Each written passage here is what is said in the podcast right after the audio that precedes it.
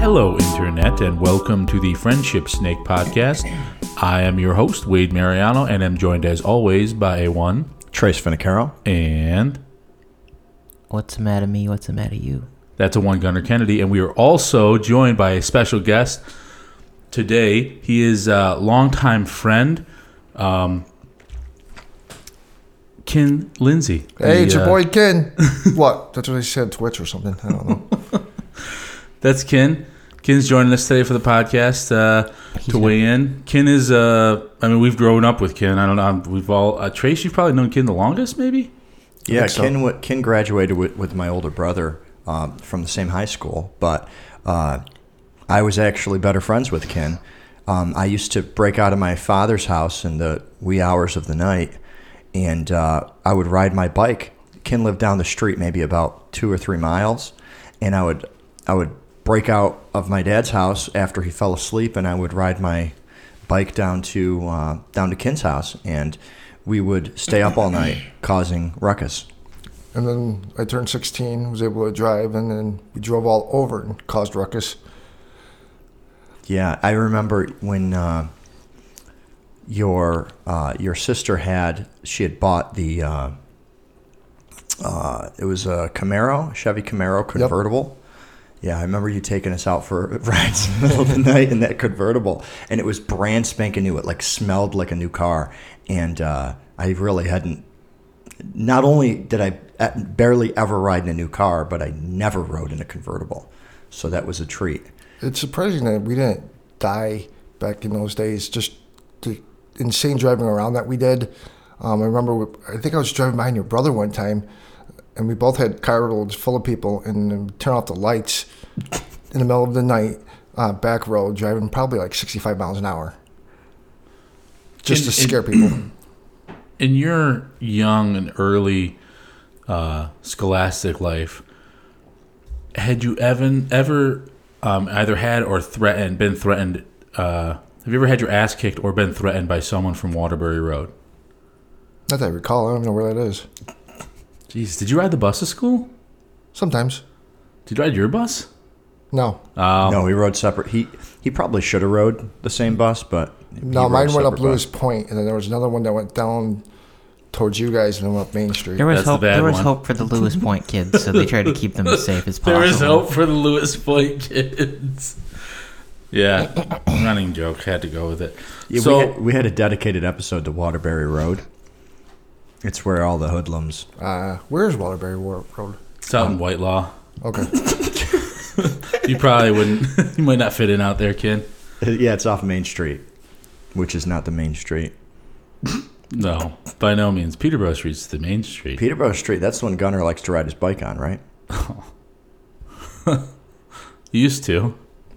I mean, if riding your bike means crashing into a vehicle, well, actually having a vehicle crash into you and then getting ticketed for it.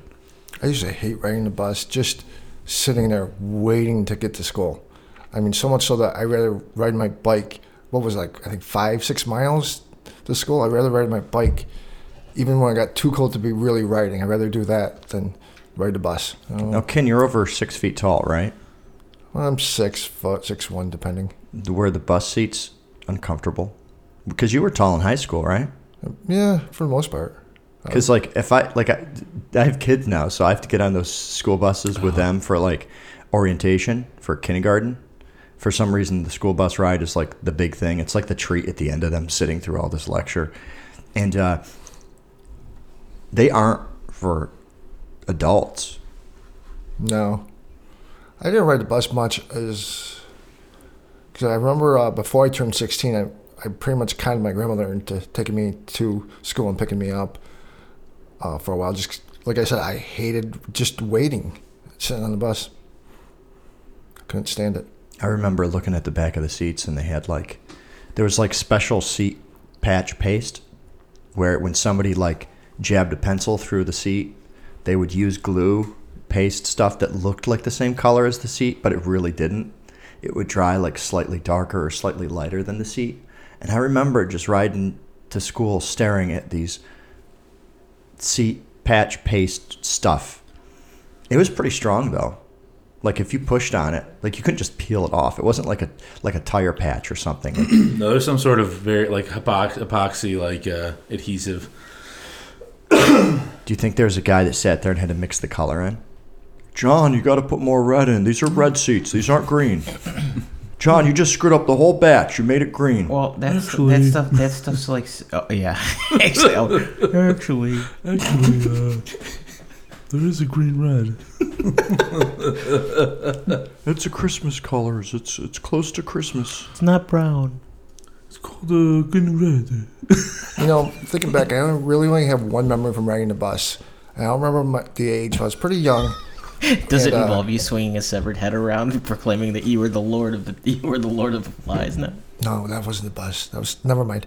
Um, I just remember having money, and I don't know how much it was, but you know, being a young kid, any you know any amount of money was a lot. And it was you know I had it in my hand, I was counting it, like I was so happy I had all this money. And then uh, one of the bigger kids, he came and he just grabbed it from me. And in that moment, I'm like, oh shit, this is a big kid. He he's gonna take my money, and I'm not gonna get it back. And there's nothing I can do about it. I mean, I was probably you know in lower grades, and he was probably a high schooler. But then he sat down, um, and I'm kind of panicking, like, what am I going to do? Gets back up, turns around, hands it back to me, and goes, don't ever count your money. Don't have your money out because someone's going to take it and you're not going to get it back. And, you know, it was a, it was nice because it was a lesson. At the time, I'm like, well, that guy's an asshole. But, you know, I learned, you know, keep my money in my pocket. So that's the only thing I really remember from the bus. Jesus, if you were on Trace's bus, you would have fucking everybody would have been gone. and you Yeah. So bloodied. yeah. you So what happens that on you didn't have more. what happens on Waterbury Road is they start distributing it like rations to all the other Waterbury Road um, people, civilians. We can call the people exactly. Raiders. We got to be careful because we want Luke back on. yes. No. Luke is no, definitely coming back No. on. you- I mean, you play, you played Fallout. You played Fallout before, right? I played too much Fallout. Okay. No. Yeah. Waterbury Road is effectively a, a, a raider community. Fair so to, to, to make that, you know, I mean, it's a civilization. They're nice people. It's just they also cling to the side of the bus while trying to crack it open like an. As it's driving down the road. They, you know, it's it's the it's the type of road where a toddler shoots their parent and nobody calls the police. So, not because this is a podcast and it's not like a vlog. not many people know Ken is actually uh, quite Six- Asian. Six foot and Asian. He's Austrian. You're you're North Korean. Is that your Hell lineage? yeah. What's that? Hell yeah. North Korean. You're North Korean? I don't know. But if, if it won't be anything, I want to say North Korean because Well, the, if they come for me, I'd rather be on their side than not. I, no, I mean like. I- I mean, before there was North Korea and South Korea, there was just Korea. So I mean, you know, it- it- that's that's a semantically accurate statement I- because you know, I've both heard peop- Korean. Yeah, I've heard people say that. You know, somebody's like, "Are you North Korean or South Korean?" And they're like, "There's no difference." And they're right. I mean, politically there is, but from a from a bloodline perspective, it's the same, right? Yeah. Well, Yeah. absolutely. Yeah, yeah. It's not been long enough that like there are going to be some genetic. It's like so much genetic variation between North and South. You know what I mean? Like, but I don't understand why you're doing this in a biological standpoint. E- Ethnic groups are determined by the by the by who you as a collective shit on outside of yourself. You know, I mean, like that. That's that. You know, it's like who who who who you in the past at least have talked mad shit about. You know, it, it, it's it's why nobody likes Japan in the Rim Wait, of Fire. what do you mean? I like Japan. No, I mean like in the Rim of Fire, no one likes no one Oh, likes gotcha. Japan Yeah, fair enough. But anyways, I did have a point to that. Uh, I actually did you Canastota is you know not a very diverse area. Did you? Uh, what was it like being? I mean, you were pretty much the only Asian kid in school that I can remember. growing yeah, up. for minorities, it was just me and a Hispanic kid or Mexican kid. A kid. I'm not sure of the correct term. And we were actually friends for a while. Um, and I don't think we got a black kid until I was in what seventh grade. I assume that's Quintel. Yeah, I think so. Hondo is the, Yep. I believe. I don't know what the Rokes are. Mexican American. No, yeah. I don't know. Well, they're they're But yeah, um, it was just me and him for minority. Oh, excuse me. Just me and him uh, for minorities, and uh, I, I think I learned in a lot of ways like how comedians talk about. You just kind of take that thing, and you you roll with it, and you make fun of it. So, you know, I made fun of being Asian you know myself to just kind of get along. I became friends with uh, Greg, so you know he was always harassing me about it. So it just became commonplace. Um, so it wasn't a huge deal, and I don't really recall being really, in a sense, bullied for being Asian anymore. You know, in the sense of it being different than anything else. I mean, I was a little, I guess you could call it, say, geeky maybe a little bit. I was also shy and quiet, so I, I think that made me a target as more so than being Asian. Right. It's like And being a redhead. And I really only of for your had, uh, I can think of one bully that stood out that really, like, this guy will not leave me alone. But I don't think it was really, I don't think it was race directed. I think it was just, you know, bullies look for a target. They look for someone who they can, who's in a sense weaker or they can take those shots at. It's the gift unreceived thing. And um, I had a conversation with somebody recently about um, how I don't have an issue with minor racism, I, could, I guess you could say, or old school racism, racism, depending on the intent. And the example is, uh, you know, growing up in Canastota, you know, um, a lot of older people. My grandmother was older, so people would make comments about like me being older. People would make comments about me being Asian, and they'd ask me what I was. I'd, you know, I'd say I'm Korean, and then just come kind of babbling on about like all during the war or your people or this or that, but there wasn't uh, mean intent there. They were just kind of It's what they could relate story. with. Yeah, so you know, when I was younger and, and mature, was kind of like, well, what the fuck? But now, you know, I don't mind. Those kind of things don't bother me that much. Um, Asian jokes don't bother me unless they're there's no effort and it's the same old thing. Well, I think any like racist, uh, I think like racism can, is a could be a great point for comedy. Like Dave Chappelle is a great example. Um, but like racist jokes that didn't require any intelligence, like a really like a like a shitty like when I think of like like racism like Asians or whatever, like just some like shitty um like not interpretation, imitation. You know what I mean? Like, and that's just that alone is supposed to be funny. I think is racist as fucking stupid and But not the thing like, is, okay. is we were kind of raised with those weird jokes, right? I mean, Asians couldn't drive. That was a joke, and that just never stopped. Um, like the whole blonde thing. Remember all the blonde jokes and the your mother jokes? Yes. There, were- they were. There was really no intelligence behind most of them. Um, I remember, you know, your mom is so fat when she sits around the house. She sits around the house, and there's really no intelligence to that. It's just a quick pun, and you're just making fun of somebody's mom. It's not really that funny, but we were raised with those kind of slapstick jokes as being the norm. See, I don't mind uh, easy jokes if the timing's good too. Mm-hmm. Um, I don't remember what the joke was, but recently my friend Mike made a Asian joke that was kind of. It, it, it's a lazy joke, but his timing was good, so it, I, I even laughed. So I I think it's definitely you know people need to lighten up and you know roll with the punches sometimes. But like blonde jokes, they don't exist anymore. No, not really. Like it's not like really a thing, and that's it. That's kind of an interesting thing. So what I I, I wanted to take away from that, um, our main kind of like and build that into our, one of our kind of, main topics is like we are all the four of us considered I think xennials. It is. It's like we're not quite. We miss kind of Generation X, but we're also not really Generation Y like the millennials. Technically, we're millennials, but we remember a time where like with like rotary phones and Right. like mailing stuff, like mailing letters. There was no like email and shit like that until really like the stuff didn't get popular probably until what 98, 99, like when email 97 maybe when email got like super popular. Did, but did you ever call in when watching Transformers um, on USA back in the day? I didn't have cable. You didn't growing have up. cable? Yeah, no, didn't we didn't have have, a either. phone for a while, for a long time either. I think that's why we raised so much hell because we didn't have anything to watch. Oh, see, Yeah. see, my my my my, fa- my father kind of made it the priority. I we we had the we had the the the remote that was like the old school. So he had the, your tuner was a rotary dial, but it had like a hundred something channels on it. Mm-hmm. And the remote was you had it this depends if it cable trailing off the back of the box to this dial, and you would drag it over the chair, and they would all be chewed through because even was- when It's very high frequency and ultra high frequency. well not UH no not UHF I'm I'm oh you, oh, you had that but I'm I'm saying like the old school cable boxes Oh, the cable were boxes. dial were dials too. Oh yeah, I don't remember those. No, I I do. I do remember going. I think it was Wade's house where they still had a cable box with a remote that was attached with a cord. Yep. Is No, that they- your they- house, Wade? Um, Somebody's I don't Somebody's think we ever house. had one. Somebody's house had one. It was awesome. You actually had to click the channels with They a, they they fell apart an so attached easy. an attached remote. It was barely a remote.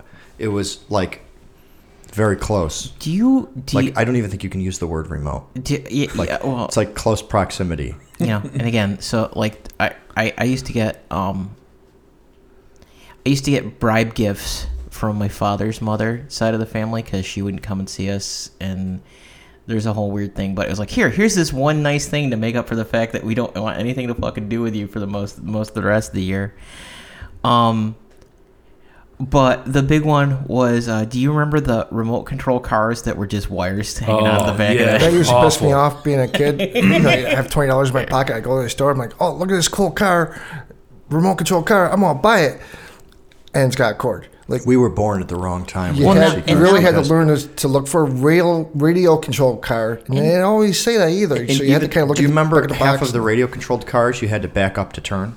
Yeah, you, s- It w- it- there was actually no steering. They would have like a fake steering wheel, and it would just be like part of the plastic mold. There would be no way to steer it. And you, when you reversed, it actually would just Yep. the the wheels were like would just turn one direction. So in order to turn around, it would take you so long. It's kind of like you're driving your car at home, and you can only turn the wheel moving backwards and it can only turn one way so you have to spin around like backwards in these circles in order to take like a slight right or a it, it was fucking terrible we were born in the wrong time for rc cars now you can get a freaking drone that's like the size of a quarter and you can fly that thing fucking everywhere yeah. I was thinking about that the other day. Actually, I was in Five Below. And I saw this rail control car. I'm like, all right, it's. f- I'm in Five Below. It's five dollars. It's gotta be crap. I'm looking at it. It's rail controlled. Mm-hmm. And it goes in all directions. All I'm like, it doesn't do that back and turn thing. I'm and like, it's less for five dollars, and it's less than five dollars it's actually exactly five dollars plus tax so five below is kind of misrepresenting the price there It should be five below plus tax. Yeah, it should be. Dude, you know the weirdest thing? Um, have you ever been to those uh, those dollar stores that things are not a dollar? I've seen them. Yeah, There's- there was. I think one of the one in the malls mall. has one. Yeah. Yeah. it's like it's like one dollar store, and I walk around and I'm like, you know, I pick up this like I don't know this inflatable freaking llama or something. I was like, how the fuck is this only a dollar? My kids would love this thing. Have you noticed? This might be racist, but I can say it. Usually, those ones are owned by Asians, or at least there's the Um, no, person behind the counter is Asian. Yeah, yeah, I, I think yeah, hmm but weird. and I don't think it's I don't think it's racist because if you think about how you obtain a warehouse full of items that cost one dollar, you need to have really you need to have ti direct ties to Chinese uh, uh, warehouses. And uh, I would assume it makes it easier to speak their language. So I don't think it's. I mean, yeah, from a casual observer, You- it probably you- sounds racist. It's like saying the corner I don't mart think is, is, is but- owned by an you Arab. Saw Percent, that, you saw that the the one inve- the one primary investor in uh, Dollar General there is fighting with them to say like you you shouldn't sell everything for a dollar in a dollar store. You should be selling it for more. And it's like, well, yeah, but we have all these signs. We can't change the signs. Just make add- these signs well, are just add an S. dollar and more. So this Dollars So this store. one dollar store, I walk in, I find this inflatable llama or whatever the hell it was, and uh, I bring it up to the counter, and I'm like, "There's no price on this. How much is it?" And he's like, eight dollars. I'm like, "What the hell?" The sign on the outside of this place says one dollar store. He goes, "Yeah, everything is in increments of one dollar. Every, everything ends in zero zero. Well, if you're bitter about the 99 cent concept, I guess that's a good place to go. Isn't that strange? Man, that's weird. Yeah, it's definitely odd. Um, back to saying we, we grew up in the wrong generation. I wonder when a. I mean, we're probably already like when we're gonna start sounding really old. We probably do to some people. Oh yeah, we're yeah. And when will we kind of be looked at? When will we have aged out so much that we look so archaic that it's kind of like like like how we view like really old people? Like ah, they're racist, but they're sweet. Like that's just how it was back then, right? Like, Yeah. what will our big hang up be? Will it be like we were sexist, but we're sweet because we're old, or like what do you like? How do you predict that? I guess. It, it'll be when um either um AR or VR becomes so popular and a part of life that we're like, oh, I can't do that because it makes me dizzy. That's going to be us being old. So you think it's you think it's like virtual reality and augmented reality that's Something going to that's going to differentiate us? I can see that, but I mean the thing is, is like if it picks up. I'll chase my kids around. You need to try the RCGs. I'll chase my kids around like a table, and I get dizzy just chasing them around a table. Like my equilibrium can't handle spinning like it could when I was a kid, and I was never great at spinning anyway. I would always like get dizzy quickly. That's just the way that I am. So, like, is part of that like the the fact that we didn't we weren't raised with the VR technology, or is it really that just old people can't handle being shuffled around as easily? A little bit of both, probably. yeah. I think music is a big factor. Um, who is the commentator from 60 Minutes? The old grumpy guy. Gunner probably knows You're this. talking about 60 minutes? Andy that makes you old. Dude, no, watch it. It's a great show. Andy Rooney, you talking yes, about? Rooney. Um, You know, Rooney, I ha- Rooney does these editorials at the end, and they're so good. like one of them, he's like, "What about the man that invented the umbrella?" And he like shows all of these different scenes with umbrellas and big ones and small ones. But he did one oh yeah, and then the, the, the head umbrella, the one that just clips onto your head. What a fucking cool thing! just looks stupid though. looks stupid. I Um, would refuse. Look like Raiden from fucking Mortal Kombat. like a shitty clown version of Raiden. You never had just a take just take the umbrella off You your head and a hat slice somebody in half. What's that? You never had a hat umbrella? You have a hat bro. A I've, head, I, I've had a hat. Umbrella. Oh umbrella, Jesus yeah. Christ! Of course you have. I mean, like it, part of it was like my grandparents on my mom's side kind of messing with me, but yeah, it, you know, it was, it was a funny gift. But yeah, I, I had a, I had a, I had a red. Better question. I had a red and white hat umbrella. More important though, did you actually use it? Um, I never used it in the attempt course to didn't. repelling rain because Of I, course I, you I, didn't. I don't, Well, that's I don't, then. I don't empirically believe in the concept of an umbrella except as a fashion accessory, and I would rock, I would rock around with an oversized parasol if that was the case. Why? Do you just wear like waterproof clothing all the time? No, I just, I just tank it. What does tank it mean? I mean, this, I, I just take the hit. You just take it. Yeah, the only time I You can take it or tank it?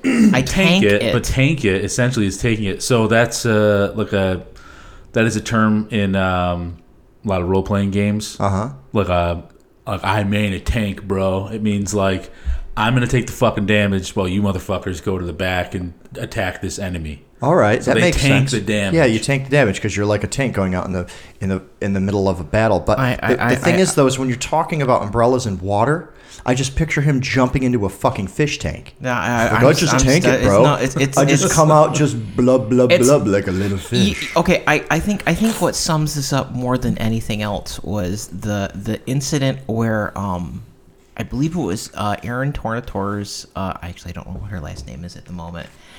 I don't remember what her last name is, no, but uh, Erin Tornator, I think it was her grandmother's funeral, and somehow I had gotten in the suit, everything was fine. I had to fill my car up, and there was a torrential downpour in between the span of when I had gotten out of the car mm-hmm. and did it. So I came to I came to the, the mm-hmm. funeral, and it looked like I had just jumped in a fucking pool mm-hmm. or a tank. or a tank. Don't, But it's just- you you, just deal- wish you had that head umbrella at that point in time. You just deal with it. It's not a fashion accessory, and you're wrong. It would have clashed, but it, it's just How there's effective would you the can head umbrella? How what are we talking the diameter here? It's How not. big It's, is not it? it's not. e- It's not even. It's not even a f- sufficient diameter to really No, get. it's Oh, not. It just okay. covers like your head, and a little bit of your shoulders. Uh, What's the point then? I don't really understand. It's for vampires. I don't really think there's a, there's a Attention. purpose. Who? Van Pierce? What? Vampires. Oh, Vampires. vampires. Vampires. Oh. Uh, but no, I, I don't think umbrellas are a, a fashion accessory. But what I think happens is most people forget to bring them because you kind of have to always have one with you no matter where you go, right? Like you, let's say you work a desk job and there's a long walk, and by long I mean like more than like a like a twenty foot like dash to your car.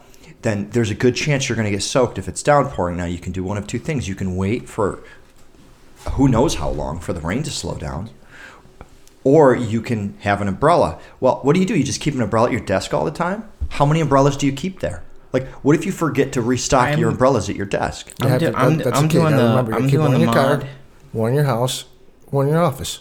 And is that what you do with umbrellas? No, I don't. I can't stand using them. There's one. There's So the do you think office that one. they're just a fashion accessory? Th- there's an office one that I will only I only really use the umbrella, an umbrella in general if I'm going outside at work to stand to to vape Mm-hmm. outside. Um, if it's raining and I'm I get to work, I'm like, all right, go. I walk in. I mean, the only time so it's a vape accessory for you. pretty much. Yeah. Now, do you have like special ones? You're like, I want to vape with a green umbrella today. No, it's it's, it's the one I can find. Do you This is an have you one. reached out to the to the e-cig manufacturers and said, I vape so much, I want you to sponsor my vaping. Give me a huge umbrella, one that I can actually like cuddle underneath with cute girls that also vape or possibly smoke. And I want your logo on the side of the umbrella while I vape. Have you tried doing that yet? No, I haven't. Why haven't you gotten vape sponsorship? Just do Ella, it. Ella, Ella. Ella. Just hey, do it. And you know hey, what? Give us one too. Under that I, umbrella. That's I, I can do. I don't vape, but I'll start if I get an umbrella. Why do I hate umbrellas as much as Gunner? I don't hate umbrellas. I fucking hate I don't them. care for I don't know Just- why. Seems like a waste of I time. mean, like, uh, uh, uh, well, and again, I, I, I'm in the process of modding a car so I can conceal multiple ones inside its door pa- door panels, like a Rolls Royce, because you know, that's baller. But What if it's bright yellow with Pikachu on it? Would you hate it then, Wade? I mean, I wouldn't. It's not. I guess it's. I don't hate it. I just. I don't really see a point because I'm never exposed to the elements for that long. Because Well, you you- never you- fall from a cloud and you need to see, slow Like, I. I understand the problem- the women who get their hair done a certain way, like where you know any real amount of moisture will That's sexist. affect it. That's sexist. so Yeah, you you you you're not but, thinking uh, of this the right, the right way because you, you, you know it's a convenient place to stash a sword. Um, I mean, you know, you could go the Ry- Ryoga Ryuga uh, Ryoga Hibiki route, where you have the giant one that's like a depleted uranium fence post. It has to be a perfectly straight sword, though. Uh, you know, it's it's like a sword cane. I mean, that would be like. That might change my mind on the umbrella. If the umbrella concealed, like even just a punch knife, What about the movies where it's a gun? like, like the James Bond films. I Well, think maybe there's probably a gun gunbrella. I mean that that would be yeah. I would totally be okay with Or it. or you, or you get the, or you do like the penguin with it's got the helicopter built into it. So I refuse. To me, there's two different style umbrellas. umbrella. I don't believe the head umbrella to be one. I believe that to be a fancy hat. to me, there's two style umbrellas. There is the huge motherfucking umbrella. Now, that's the best one to have because number one, it can withstand the wind. And a lot of the times when there's rain, there's also wind. So you need the big motherfucking umbrella. And it's got like like the rods it's made out of are like like thick steel and like it can withstand but it also you if there's like somebody walking it doesn't need to be a cute girl it could be a cute boy or it could be an ugly girl and an ugly boy I avoid even being sexist. they don't Heavy handed. men do their hair too not everybody buzzes their head Ken It's cheaper. it is cheaper i used to buzz my head um, until i started It'll- buying umbrellas uh, I mean, like it's a plus. It'll make the brain reading electrodes easier for them to register on you. That's true. So it, the big motherfucking umbrella, and those things are great. I, I wish I had one every time I went somewhere because they're so strong, and then I can also cover the person next to me. Sometimes it's my kids, although they prefer to splash in the puddles. So fuck them; they don't get an umbrella. And then there's the little like frail, like portable umbrellas you can almost fit in your pocket, Which They're is like so most small. umbrellas. That's the ones, yeah. So the problem is, is that most people have an experience with one or the other. One of them's so big you can't actually put it anywhere, and the other one is so small and frail that it like just blows away with the wind. Those to me are like the two styles. And um, my the my day job, we actually walk like up and down. And Ken and I actually, our day jobs are, are across the street from each other. Coincidentally, um, we Are both you- work are- for insurance companies. Are you as well. rival insurance companies? Because that would be great if you had Um, like insur- if you had corporate battles. Not We're really. Global, He's- and there's some kind of His company is more in like the. Um, do you guys do workers' comp? probably. I have no idea. His company is is like life insurance and stuff like that, where we're more like property and casualty. So we would do homes and commercial properties. Um, we don't do auto at all either. But so technically, Ken and I actually could be walking by each other with our with our umbrellas. Um, but uh, What kind of foolish, foolishness are you talking about? Me walking randomly at work? What's the point in that? I, um, I got vaping to do.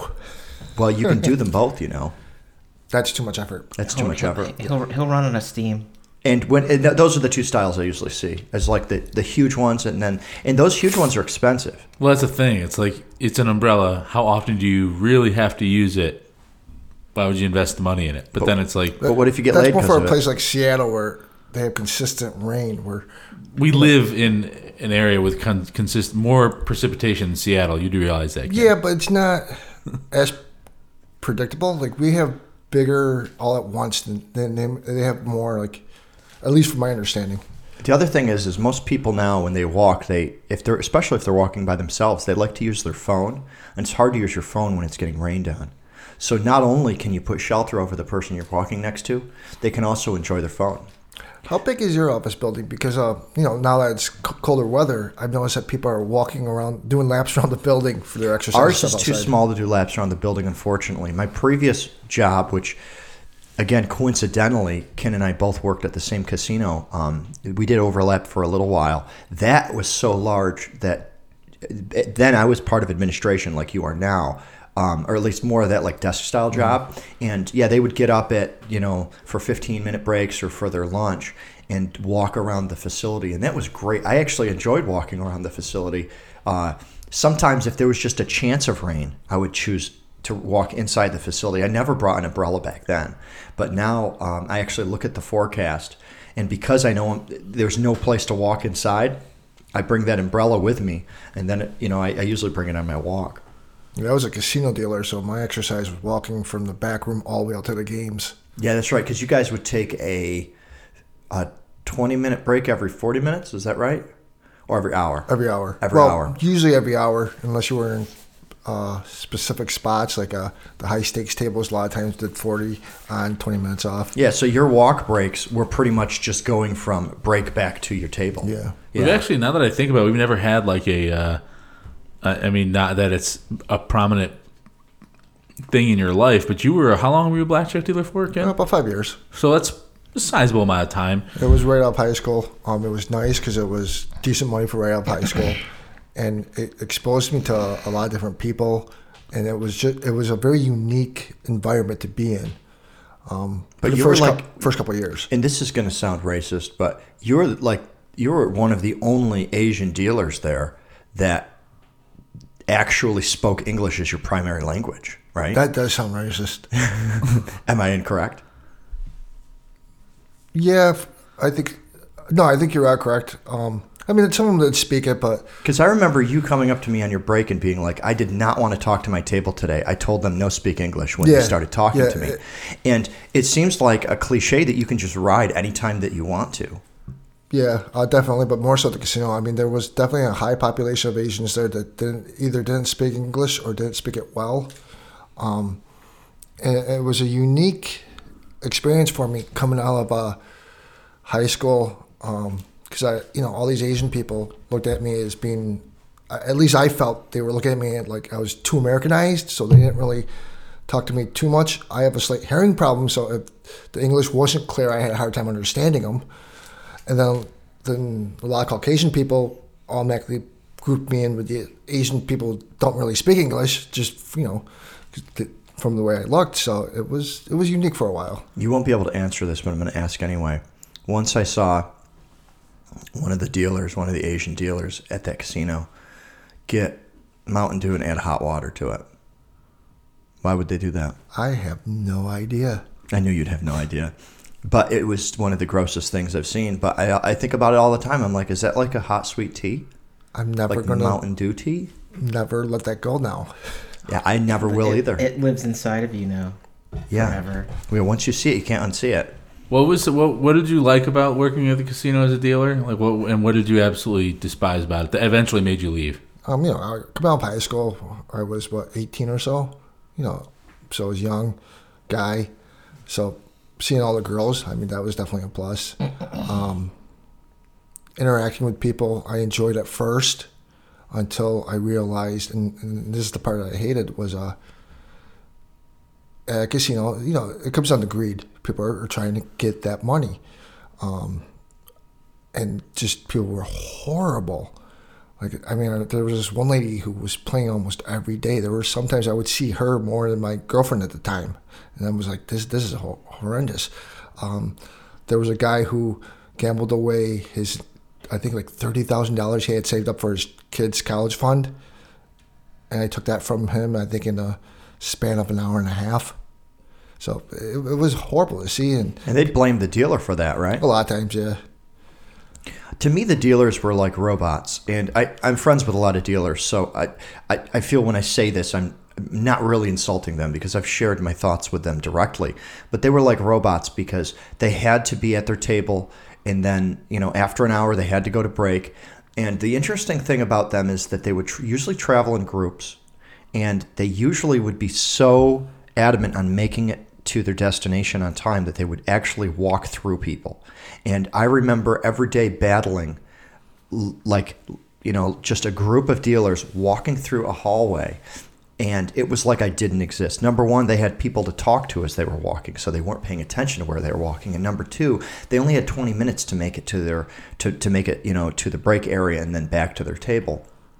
I remember I remember seeing that, and, it- and almost like a lot. Some of the dealers acted like uh, they were better than any other employees, and it really I think it goes back to that almost gang mentality, um, especially uh, because you were on a certain break, and um, you were on a on break with the same dealers in and out for for that day, so you became a gang through the hallways almost in a sense. It, it was a very It was very, weird. strange, and they were more impatient in the lunch lines. So every employer there would have a one-hour lunch, except for the dealers who would just have a bunch of little twenty-minute lunches, and they could just choose which one was their actual lunch. And because of that, the ones that decided that they wanted to eat had less time than everybody else, and that f- made them like just really intolerant of having to wait, and that to me really turned into what you're saying. It was like it was almost like they marched in like a gang. And over the years i started to really despise any dealers because of their attitude because of how impatient they were. And it might have been um, you know the job that made them that way. It might have been you know the schedule that made them that way but it was only the dealers. I don't remember feeling that way about the supervisors of the dealers. They seemed much more laissez-faire. They just kind of walk in and walk out. Um, even the security team there, the security team there was just standard shift work, and uh, very very warm when you experience them like like in the lunchroom or in the break room or something like that. It was only the dealers that just really seemed like cutthroat. Like I'm going to get in here, I'm going to do what I got to do, and I'm going to get out, and don't get in my way. Yeah, I think it had a lot to do with the timing of the. We had 20 minutes on break, but generally, at least it was a at, at the lowest, it was probably like a two minute walk back and forth. So there's four minutes of your 20 minutes already gone. So if you're trying to get in the lunch line, you know you're in a hurry, you're impatient stuff. So Crazy. So Hand shrug. yeah, So- exactly. I'm not really Well- actually sure where to go from there. Um, Well, one of the th- reasons that we were talking about the whole generational thing um, before we started recording was because of some recent news. Do you want to jump into that? Yeah, definitely. So disclaimer, um this is not so it came out originally uh that The Rock had eventually essentially said um that millennials were taking a society or was it society or males a step back or uh, just millennials, I think, uh, were t- taking us a step back with all their oversensitivity, I believe, or something to that extent. Yeah, and so it turns out uh, Gunnar actually unearthed some some news that he is suing uh, the people that put the interview out because they uh, heavily edited the interview and took him way out of context. So we'll see how that goes. Uh, I did kind of find it a surprise when Ken said that The Rock had uh, stated that because he's a smart guy. He's not a dummy by any means, and um, although he pr- does portray this like uh, he is like the action figure of our of, of the current generation he doesn't necessarily portray like this old school man's man like insensitive uh, type of person so i was kind of surprised to hear ken talk about that but it is kind of interesting um, just how different generations view each other like i don't think anyone can argue as the generations unfold they get softer right like because they typically don't have to deal with as many hardships as the generation beforehand. Would you disagree? Agree with that? What do you What do you think? Everyone chime in, please. I mean, I'm not out outside in 10 degree weather chopping wood because we ran out this winter, right? so, it, talking about how hard people are, um, I would say that I'm definitely not the same man that my father was from that perspective. Um, so I would agree with that statement. However, I also I've sat down and and and, and actually had like like in depth conversations with people that are my father's generation. And there's some fundamentals they simply don't understand about ours. Number one is you working harder doesn't make you more successful. That's something that's crazy. And It's always been that's always been a scam, but uh, I don't think that's true. y- y- there, there, I think a- if you looked at my grandpa coming to this country, um, the harder he worked, the more he had. And because of that, the harder you work, the better off you are. So, But may- may- at some maybe- point, it stopped. Uh, maybe maybe let maybe let, let me let me let me structure that statement correctly. There is two things, which is that the harder your work, you could improve your direct situation, which was pretty, which used, which really was a thing when you you could like go out and like okay, the material the material reality that affects me like I, I, am I starving? Am I going to am I am I going to have heat this winter? Am is my family going to be fed? You know, like that okay, there's a certain for for a large part of human history, yes, that was directly related to what you did. But I mean, like as far as the American dream, I'm a bill. You know, like eh, we have a bunch of millionaires and millionaires in waiting.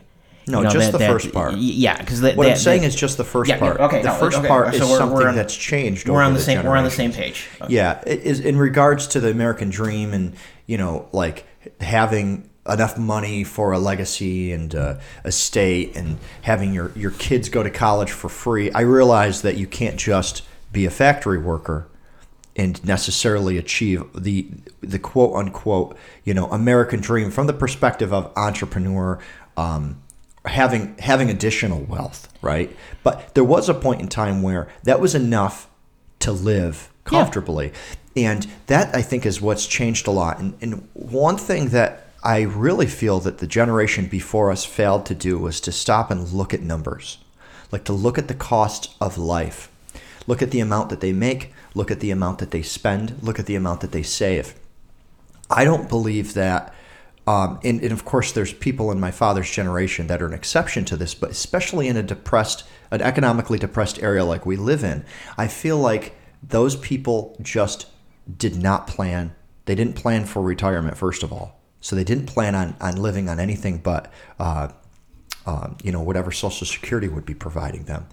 But I feel like they lived above their means. There was this about that. there was this idea of uh, um, I, I still see this today when when people my father's age walk into a grocery store it's about how much they've achieved. It's bragging about what colleges their kids got into right? They, they don't want to appear vulnerable publicly. And I, I get it because in a man's in a man's world where man's you're outside and you're you're freezing and you're sweating and you're you're building everything that you have you don't want to ever appear that you're that, you have lack of strength but I think that, that appearing vulnerable is something that it does soften us as, as a society, but I think it also is more honest to our peers, and it allows us to be able to um, to identify and jump in and help each other when we need it, whether it's you know through word or whether it's financially or whatever they need. So you know, I look at how much you know I, when, when I look at when I look at my own life, I look at how much money I bring in. I look at how much money I put out, and I try to I try to to fix that equation so that my quality of life is is positive.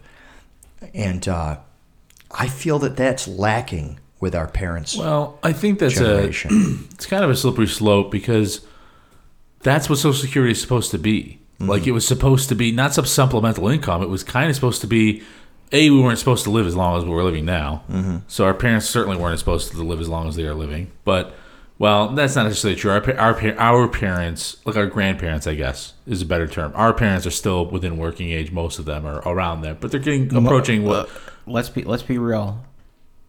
Most of us have parents that will be working until they die. Yes. Mm-hmm. Yeah, absolutely. I mean, like you know, whether you know, I mean, like uh, some ex- some exceptions. But they're the pension generation too, though, Wade. So even though they relied on Social Security, they just expected their employer to just keep giving them paychecks. And those pensions disappeared. And because of that, their quality of life went down. But it's because they actually didn't understand the the vol they didn't understand the volatility of their own money. Because it, wasn't theirs. It was actually you- never theirs. well, you see, We're but- the 401k generation, right? we actually, and I know that's volatile as well, but that's not volatile because the company decided to just go to, to just Well, liquidate but- it. That's but- volatile because it's driven by the state of the economy. Are are you are you familiar with the, the, the why the pension became such a big thing in modern like because I mean like it was part of like some u- upper like upper white collar jobs, but why it became such a big thing in the working class like post. So um during World War II, dur- basically uh due to uh co- due to the way that um they were structuring stuff just to keep the war funded and, and whatnot, there were caps on how much you could actually pay workers. And the the uh, uh, mo, you know, at least like yeah the the modern working up eco- economy up until like the end of the 60s the start of the 70s was basically at least in America was a, a product of this they couldn't pay workers originally above a certain rate. So what they did is that's where health insurance became like directly tied to your job because they would pay your health. That was a that was a way that they could offer additional compensation outside of your original salary was health insurance, uh, pensions, retirements, stuff like that. And you know, you say about the volatility, but really what happened is that like they had these pensions that were just huge pools of money. And as they got into the 70s and wh- whatnot, they just basically saw that there was all this capital that they, you know, as management had rotated out, they saw that there was all this capital that was sitting stashed in a bank somewhere, and they wanted it, and they, either they wanted it for themselves or they wanted it to sink into the business on dumb ideas because they couldn't get banks to fund them. Because you know, we we we just we we scrap you know like uh you can frame it however you want but most most big businesses run their places like they're doing scratch off lottery tickets half the time in western corporations And, maybe maybe the advantage that we have is the communication. oh, we, know can- we're fucked We can fact check things faster than our parents could. With, with our parents, it was word of mouth, and and there was always scholars that knew the exact truth. But for the most part, it was word of mouth, which caused a lot of a lot of accepted truths that may not have necessarily been true. I remember when the local uh, silverware plant, which is Oneida Limited, for anybody who's heard of that, it's great silverware. Um, they actually used to still, in my lifetime, they were still manufacturing the silver, um, the, the silverware in, in in our neighborhood. And I remember when they uh, when they laid everyone off and they outsourced the production. And I remember bumping into somebody that worked for the company, and they they said exactly what you're saying, Gunnar. The pensions just got repurposed. And what they they're like, I worked for this company for 25 years. I've been expecting that pension, but before I could get it, I was I was terminated, and the money just vanished. It's just completely gone. And all of my coworkers that I've worked with for 25 years, their pensions are gone. And that happens in the stock market too, right? and it's gone Yeah, it happens in the stock market too, but at least with the stock market, it's not it's not one single greedy guy at the top of the company doing it. It's more like like the emotion of the of there's the- a mo- there's a there's a of collective of mob economy. of, t- uh, Right. of formless but t- long toothed equipped maniacs right. hacking. I- I- It's you know, and unfortunate, unfortunately, um, you know what? You know, per per. We're we're we're in that end stage late capitalism phase where we see like okay so, you know, Amer- America will not America if it, like drags its heels head, headfastly refuses to like talk about socialist kind of stuff. Well, this is not the. Well, no, this no. isn't like you use the word capitalism. This isn't capitalism. No, no. Like uh, people paint this.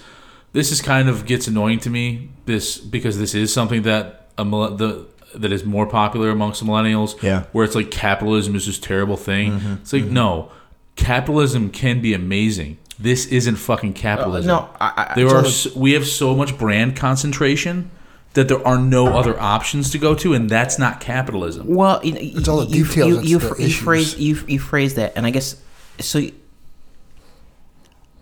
The way you have to think about it, or say uh, the way I shouldn't say that because that doesn't the way the, the way that I think about it, and whether you choose to indulge in this thing, is that capitalism. You know, like all these economic systems are like having pet elephants or pet sharks or pet tigers.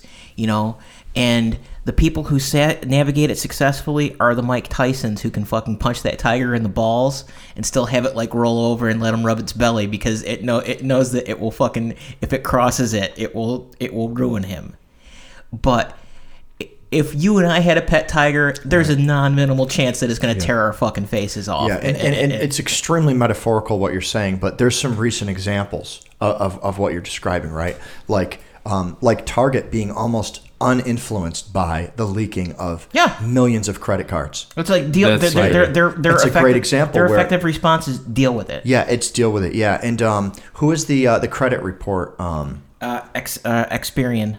Experian, um, where they leaked all of the. And I mean, credit reports. They ask for quite a bit of information. Your social they- security numbers are I on think there. leak's the wrong it's- word, though. I think it's more. It was more. I, I mean, it was a, definitely a breach, but Yeah, you're right, Ken. I shouldn't use the word leak. Um, it would definitely, it, it was a security breach. However, uh, it, to Gunner's point is that usually when a company makes a mistake, because and that's why leak is kind of a.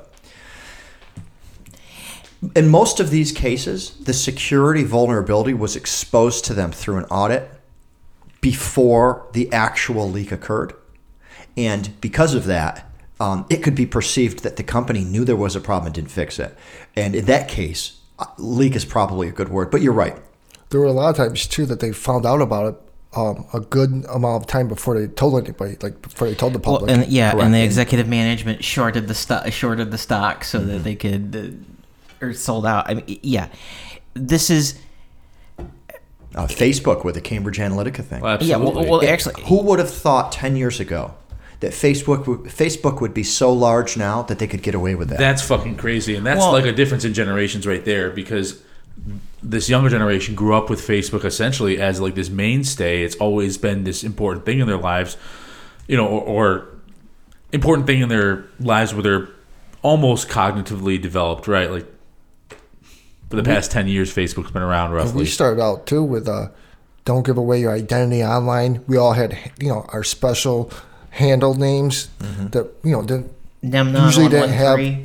yeah usually didn't have our real names in it but now with f- for facebook social media i can figure out They You have to use your no, full name You have to your use your address name. i can figure Yeah. out Yeah, you- most of your right. daily routines if, uh, the times that you're going to be home your, I can see pictures of your kids. I can see what school they go to. I mean, it's it's Think it one step Not further, dude. Not even, not, e- not even just that. It's even if you use a fucking pseudonym.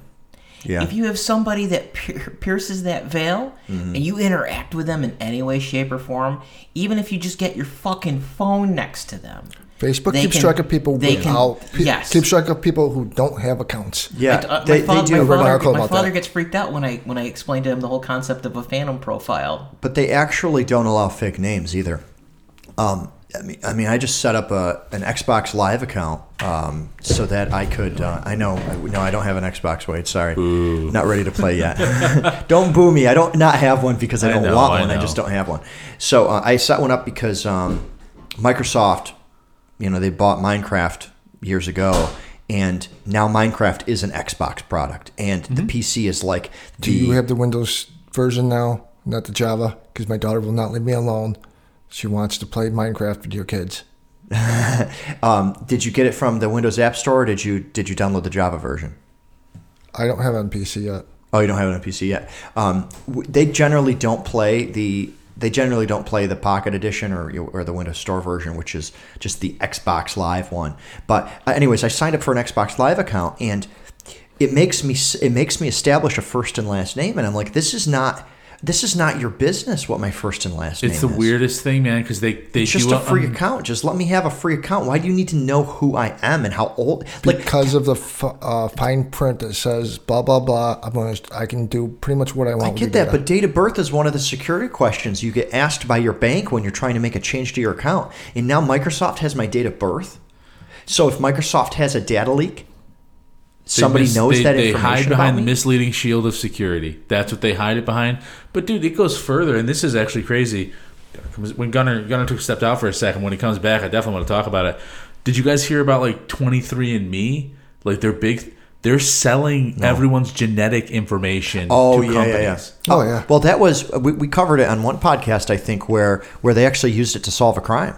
Did they? Yeah, because what had happened was, um, I think we talked about it. The what they did was they had the DNA for somebody, but they didn't actually know who it belonged to. They had the DNA from a crime scene, and what they did is they sent it into 23andMe. They got back all of his relatives, and then they started interviewing his relatives until they found him. And there's some serious privacy concerns with that. I this. have some major concerns with that because not necessarily for oh god, I committed a crime years ago and now they're gonna catch me and nothing like that. What if they fucking fuck up? Mm-hmm. What if they make a mistake in their filing? What if they swap some stuff? I am from like my mother is adopted, dude. I don't know any she and she doesn't know any of her blood relatives. Mm-hmm. Like they could easily swap something out. They could easily just make a mistake with me. All my Right, numbers if could they be make a mistake, how do you how do you fight that? Their science, this big organization, their science, and you're just some jackass from a little town. Yeah, no, it's fight that. scary, and it's also scary because you, you have to ask like, what a, what what type of warrant do you need for this, right? If if the courts say, no, you know what, we're going to allow you to reach out with a warrant to 23andMe, and you're going to put in in the request, hey, this is for a criminal investigation. This information um, may lead to the police contacting the families of this person. That's one thing. But for you to just say, oh, yeah, hey, um, I'm John Doe. I just want to know who my relatives are. And now you're getting a whole bunch of information that was not public information. Well, uh, It's kinda crazy. I, I, I, I also want to posit this one thing is that you realize that 23andMe and Ancestry.com were both bought out by uh, Chinese state-funded Oh, that's crazy. companies as well, right? Because I did not know that. No, that their their their whole thing is that they're using they bought them because they want that genetic data for their uh, fun mad science experiments Yeah, that's crazy. because they're far, they're basically farm they're farm that uh you know and this this gets back you know you talk about data exchanges and I don't I don't want to get into unfortunately this tangentially involves like stupid politics right now but you know that um Betsy DeVos who is the Secretary of Education the Secretary of Education Oh god, fucking nimwit. Sorry. Oh no, no, so no, but her family, her family, one of her family fortunes is that they, they run a healthcare company, and one of the things that they talk about now is that uh, that Cambridge Analytica thing was is that there is a non-zero chance that this health company that they were running was sharing patient data with Cambridge Analytica because they were using it to build profiles of people who were not on Facebook because they could use the demo data and basically work back from that. That's where this whole like the talk back. But I guess where this is going is that what it's what what what came out of this whole discussion is that it looks like a bunch of these health services companies, you know, HIPAA violations aside, are selling what they call a not you know like randomized patient information, which is bullshit because like Facebook and Cambridge Analytica basically their whole practice was that we can put this fucking stuff back together, even if you strip the personal details out of it. Process of elimination for a lot of things. I well, mean, no, but I mean, yeah, they're they're you basically. I don't need. I you know like I I, I uh, by non by non direct keys I can re- do relational links on this data again. But where where it gets interesting is that yeah, like with 23andMe and Ancestry.com, um, the the the parent company that bought them is effectively trying to do farm uh, like pharmaceutical farming because what they're doing is that they're actually building profiles of people and their medical outcomes so they can start like you know besides crazy you know besides infowars style uh, you know targeted biological weapons and shit like that it's more just like That's- that's they can find too. people who have genes that are resistant to particular diseases and co- commercialize that because they're you know when, once you give away your genetic data to 23andme or ancestry.com they do with it whatever they want And that's kind of I'm in that boat, and I don't really know if there's any way out of it. You No. know what I mean? I sent it in I mean, several years ago just because I was curious, I'll- right? I'll- I, I can hook I can hook you up with a I can hook you up with a cyborg body, but yeah, really I mean, that's well, about, that's I do plan on installing my consciousness into the chassis. So I you think- did that? How how how were the results? Was it like, was it Um, knowledge worth it? Do you think? Not counting the security risk of Um, The no. point So as far as now potential security risks in the future, because we're this is just in its infancy. I don't know what the fuck they're going to I do. mean, with not that data. considering that. Do you think it's worth it? Because I was considering it because I don't know my father, so I was kind of curious if I'm like 100 percent Korean or not. It- here's a. It, it's I, I mean, like we we, we, we can just do a sequence and, and look that stuff up. I mean, like you don't actually have to send it out to a lab. I have no idea how you would do that. What? You, you, come on, you guys don't have any freaking PCR kits? At, uh, uh, uh, It's Wasn't Right. wasn't that deemed illegal? what? Wasn't it? Didn't it infringe on a patent if you looked at your own DNA sequence? I, from what I understand, the companies that So- found certain traits in the DNA sequences actually prevent you from looking at those sequences. Like, um, like one that means that you're more like higher likely for breast cancer or something like that. That's probably a bad example, but there's like like the cancer research facilities. There's they state that that in order for them to keep their funding, they need to, to be able to own the intellectual property of how to find out whether or not you're um, uh, you know predisposed to certain types of cancer. So they say that you know they have a they actually have they own the patent on the that uh, on that sequence, and you're not actually allowed to look at it. You're not actually allowed to find out that you have that cancer unless you um, unless you pay them. Like pay them royalties. So aren't, uh, there's some weird things They- when it well, comes no, to DNA uh, sequencing. Well, I, I'm, I'm gonna, I'm gonna. T- let me let me phrase it like this. I have a toolkit that lets me look at look at the uh, the the the sequ- the sequences in my uh, livestock to see if they're less or more susceptible to certain. Did you have to, do you have to pay to know that? No, You I mean, I, mean, found I it's gotta like pay, I gotta pay public for info? materials and stuff like that. but yeah. it's just public information. yeah, it's like it, it, the tool. The tools are the analysis the- done on site is what you're saying. yeah. Okay. It's not. It's not like a, it's not. And again, it's not like. It, it- so I guess the thing is the pet where, where you get weird in patents because this is like um, this was the biggest thing with um, uh, 3D printers for the longest time. Mm-hmm. And actually, they talk about that like VR and AR. The only reason that VR and AR are even like remotely starting to come out right now is that the fucking patents finally expired because these guys, you know, a bunch of guys thought that they were gonna fucking make it rich. Doing it back in the '80s and just like sat on the tech until like the late So can you tell us if Ken is a healthy sheep? Uh, yes, I can tell. I can tell. I can uh, think, uh, visual jokes on the radio. I can tell if I can tell you if Ken is a healthy sheep from the north of Wales or uh, somewhere in the Mediterranean. I don't think anybody's gonna get that joke. So as far as um, the, it was cool. I have like relatives. I, I knew that you know just from the way I look, what my genetic makeup was probably like, and it pretty much confirmed it. There was a couple of interesting things in it in there, so it was cool. And there are a lot of people that are like there are relatives like first and second cousins that I do not know that I know are not my biological father's side either. Um, and so I I kind of reached out to them, and I'm kind of doing it slowly because it's still very weird to me. I don't really know these people, but they kind of put their DNA out there, and I kind of put my DNA out there. I'm pretty sure they're probably my mother's relatives, some somehow, some way.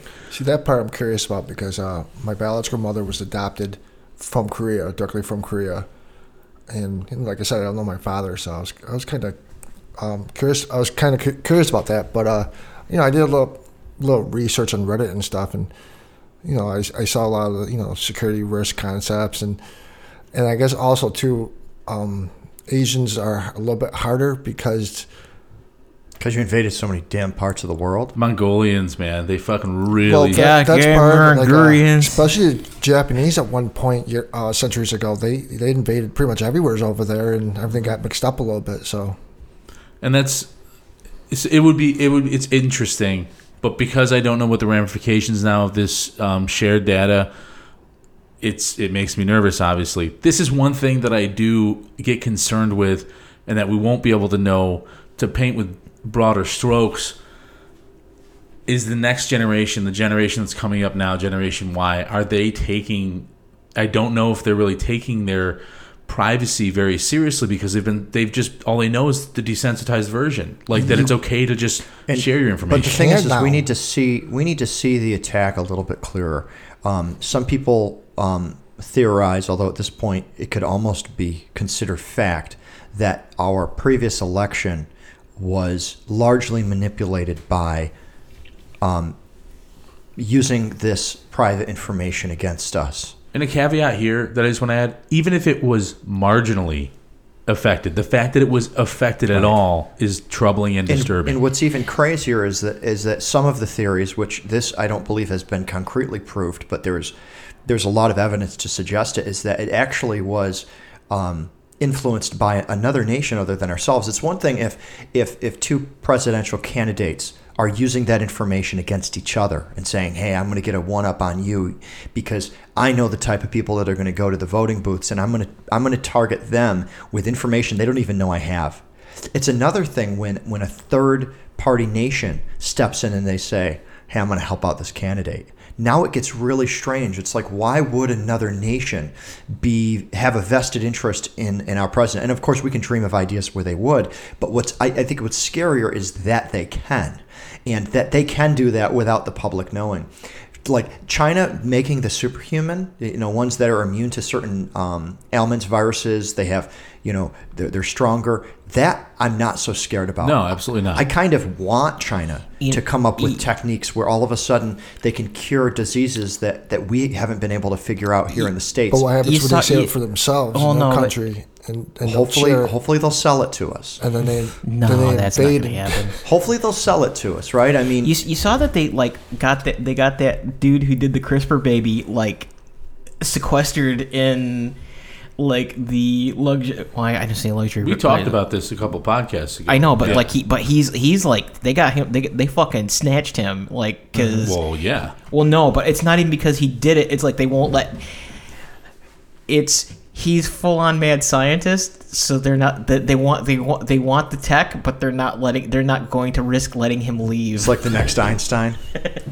They're Well, like, we're I'm- not going to let anybody have access well to it's this it's guy. kind of it's kind of like the mad scientist does some terrible things but he also does some amazing things and you would prefer to just be able to filter out the bad things and hide them and hush them up and just take the amazing things and raise them up like And you can't, you, you you know, you can't, you can't let, you can't let them bail and go somewhere else to, to give, give them that tech. right So, so to that point, I'm okay with that. what I'm not okay with is like, let's say, let's say they find out, let's say um, another nation finds out that that there's this, you know, there's this. Um, Maybe half of our population is susceptible to a certain strain of, of, a, of an everyday virus.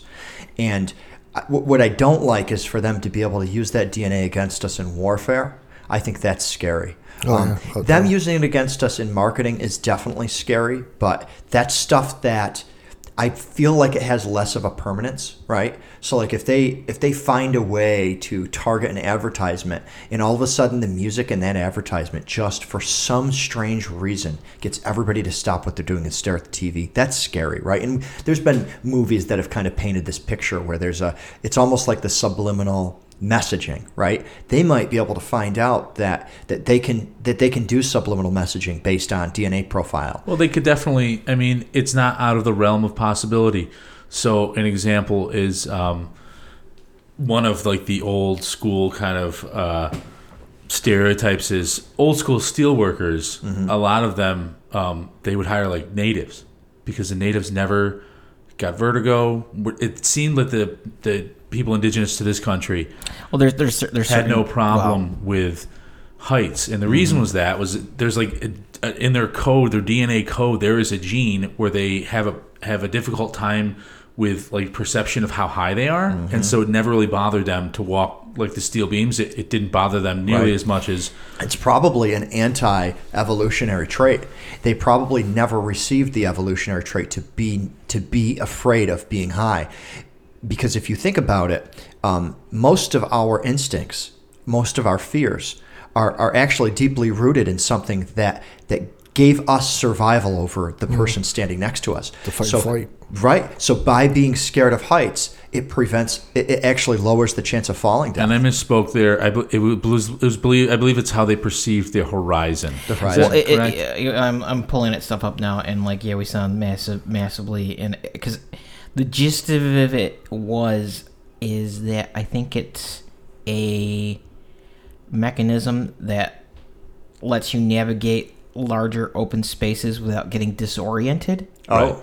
So, Okay. you know, but but because because of that, you don't because like you know it gets into this idea, you know, like people perceive as a person who's playing with this in the computer sphere, Mm-hmm. people perceive spaces in, in in very interesting ways, and it's like how you just extract information from a scene. Mm-hmm. But it's how do you you know like part part of how you kind of like orient yourself vertically never mind your inner ear is like you're actually looking for fucking noise in the background scene but if it's just the fucking abyss out in front of you like you have to have this separate you, you know like you have to have this separate thing to just kind of keep you from wandering off i'm like you have you done the tra- have you driven through the midwest No, I've never driven through the Midwest. I've driven through like the desert. So as far as open spaces and things yeah, like just that, just like, I've just, that, just that line that line that that line in the abyss, and you can get like like road hypnosis Yeah. effectively, Absolutely. and it's like the that that's being immune to that also kind of fucks up with how you just perceive heights because it's it's it's a mech it's a mechanism of your everything's moving at the same plane, and your brain just kind of goes into this fucking hypnagogic trance over time because But this is the thing. That's it's in their DNA though. Yeah, I always well, find but, but you, you I pick find out it over time. entertaining um, what's in our DNA, these old habits per se from Atavistic when we were cavemen. You know, Mm-hmm. um, you know, I, I I read articles of like just just in regards to like dating and stuff like that. How some techniques use those applied things from back then. In a Yeah, the sense. club still works great. It's Yeah. just just bop them over the head. still works great. But it, it's, But we were never cavemen. God planted us here. That's right. With the dinosaurs too. Of course, I, killed I, also, dinosaurs. I, I also wonder how much Dinosaurs is a uh, conspiracy of the Illuminati. That's right.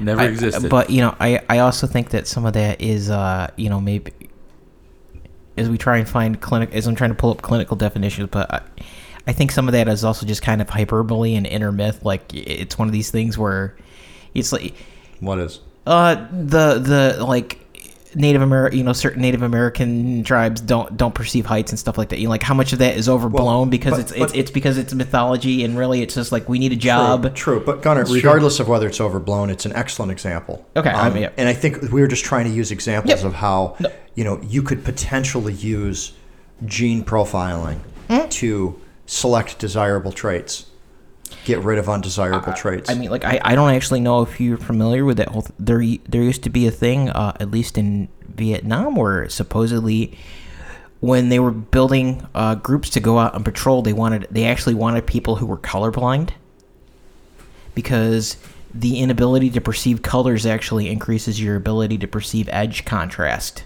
Yeah. So you can see you, you could see things that were anomalous in a scene Mm-hmm. from like somebody you know like this is that's not a real tree or that's not you know like you, you could pick you could pick like tripwires and stuff out with that them are and wearing like wearing a shirt and it's split down the middle and it's two completely different colors, but they can't tell. I dress like that normally anyways I, I, I dress like that normally anyways you know, what, what, what do you want man well, it's. I mean, that's interesting because essentially, it's you're feeding. It's.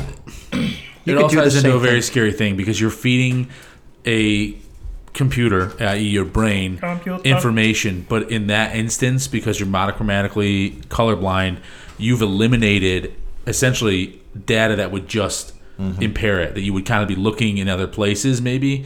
And it's just you're kind of mainstreaming the directive of the. I of mean, the- somebody who's deaf or hard of hearing, right? They're going to have a heightened heightened senses in other areas, and somebody who's blind is going to have heightened senses in other areas.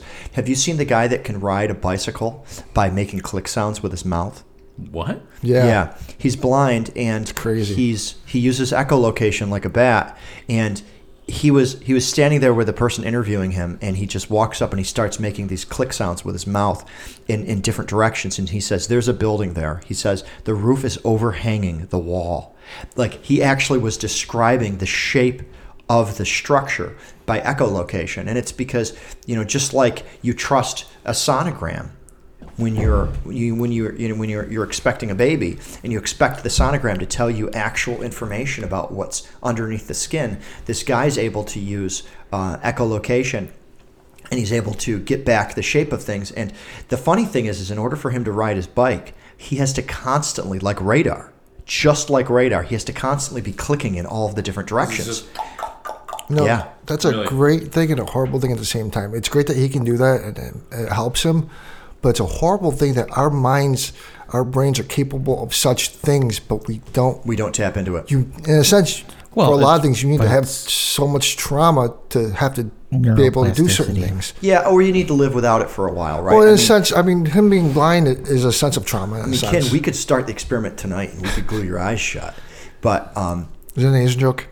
I just realized how that could be perceived as an Asian joke. No, joke. if you said we'll just get some some floss, Yes, then that no, would be an, true. an Asian joke. oh my gosh. now, would that be one that was well timed? So therefore, the fact that it was a lowbrow joke is okay. I'm just bigger than Ken, and he can't do shit about it. That's why it's okay. He's taller than you, though. That's true. That, that was one of my keys too in growing up. I always uh, was friends with the bigger kids. Now, did you see? Um, did you see the TED Talk where the guy proved that you can hear with your skin? I did not see that one. oh yes, I, do I I vaguely remember it it was uh, like a month or so, a month or two ago. But I he, what he said was he said that that all of our sensory input, right, like like your ear, for example, the inside of your ear is actually just a concentration of nerve endings. Well, you're, they're all derived from tactile. Like every, Right. every, every and everything comes in analog, and our brain just just figures it out after a while. So what he did was he he got somebody who was deaf and he put a full body suit on them and he proved that if you had the same amount of receptors that you would have inside your ear it, it's tough to do it on the, on the skin because you have to your, your skin doesn't have as concentrated of nerve endings as your ear does. So they put this jacket on and the jacket like kind of I'll, I'll use the word tickled, but it, it gave him some sensory input on a different part of his chest, his sides, and his back, depending on the frequencies of the sounds and where the sounds were coming from. And after wearing that, that vest for one week, they the the person wearing the vest, a deaf person who cannot hear, could make out uh, the A, B, C, and certain words simply by hearing. And it was just, they just transferred the information that normally would have gone into the eardrum um, onto the, the skin of the body. And with a large enough surface, they were able to actually hear. So, to your point, Ken, it is kind of sad that we need to, like, we almost need to completely cut off one of these senses Well- in order to find out. Uh, what we can use. The other thing that's interesting is most of these analog um, uh, ways that we learn the because we're so genetically similar to each other if i were to get the the if i were to get the information coming into your eardrum i would be able to mostly make out exactly what it means without having to relearn what hearing is. And that's interesting as well and he proved that. It was the um, i don't think it was the same talk i think it was a separate one. And what he did is he amplified he found some nerves on the top of the arm that are very close to the skin. He puts them through an amplifier and then he sends them back in to another arm and when i say i mean through the surface of the skin he just sends the electrical impulses back in and tries to hit those same nerves with another body. And when one person curled their arm the other person uncontrollably did the same thing because the electric the uh, the electric impulses were making it to the muscles in their arm responsible for moving the hand. And they were able to force somebody else to move their hand completely involuntarily now this gets interesting to me in a couple of ways number one it means that we could actually operate a robotic arm if your arm were severed you'd be able to operate a lot of that robotic arm just by sampling enough people. Like, this is what it looks like when you curl a finger, and this is what looks like when you curl the entire hand. We should be able to have better analog controlled robotics based on our actual muscle movements. And I think we have some of that. Gunnar actually is totally into robots, so he would know um, he would know that type of stuff. Now I want now I want to watch that TED talk. But the other thing that's crazy is what would happen if we were able to tap into these nerve endings.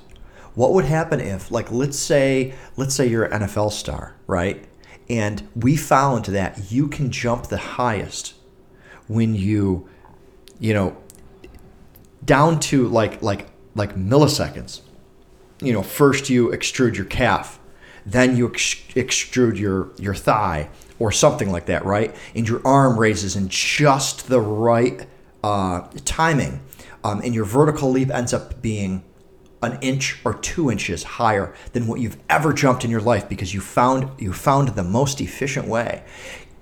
Does that mean that in the middle of a football game and you're, you know, you're a wide receiver or something, you can hit a button and you can jump an inch higher than the guy next to you because you just executed all of your muscles in the most efficient way possible. And this sounds crazy, but you could even take it a step further. You don't actually need to know how to play football. You could just be really physically active and you could get, get, get the guy that won the 100 meter dash in the Olympics and say, you know what? We can make you a football player. You just don't think. Just be inside your body and let one of these pro football players control you. We, you, we will win the game with your body without your mind. It sounds cool, but kind of scary at the same time. I guess. Like, what if?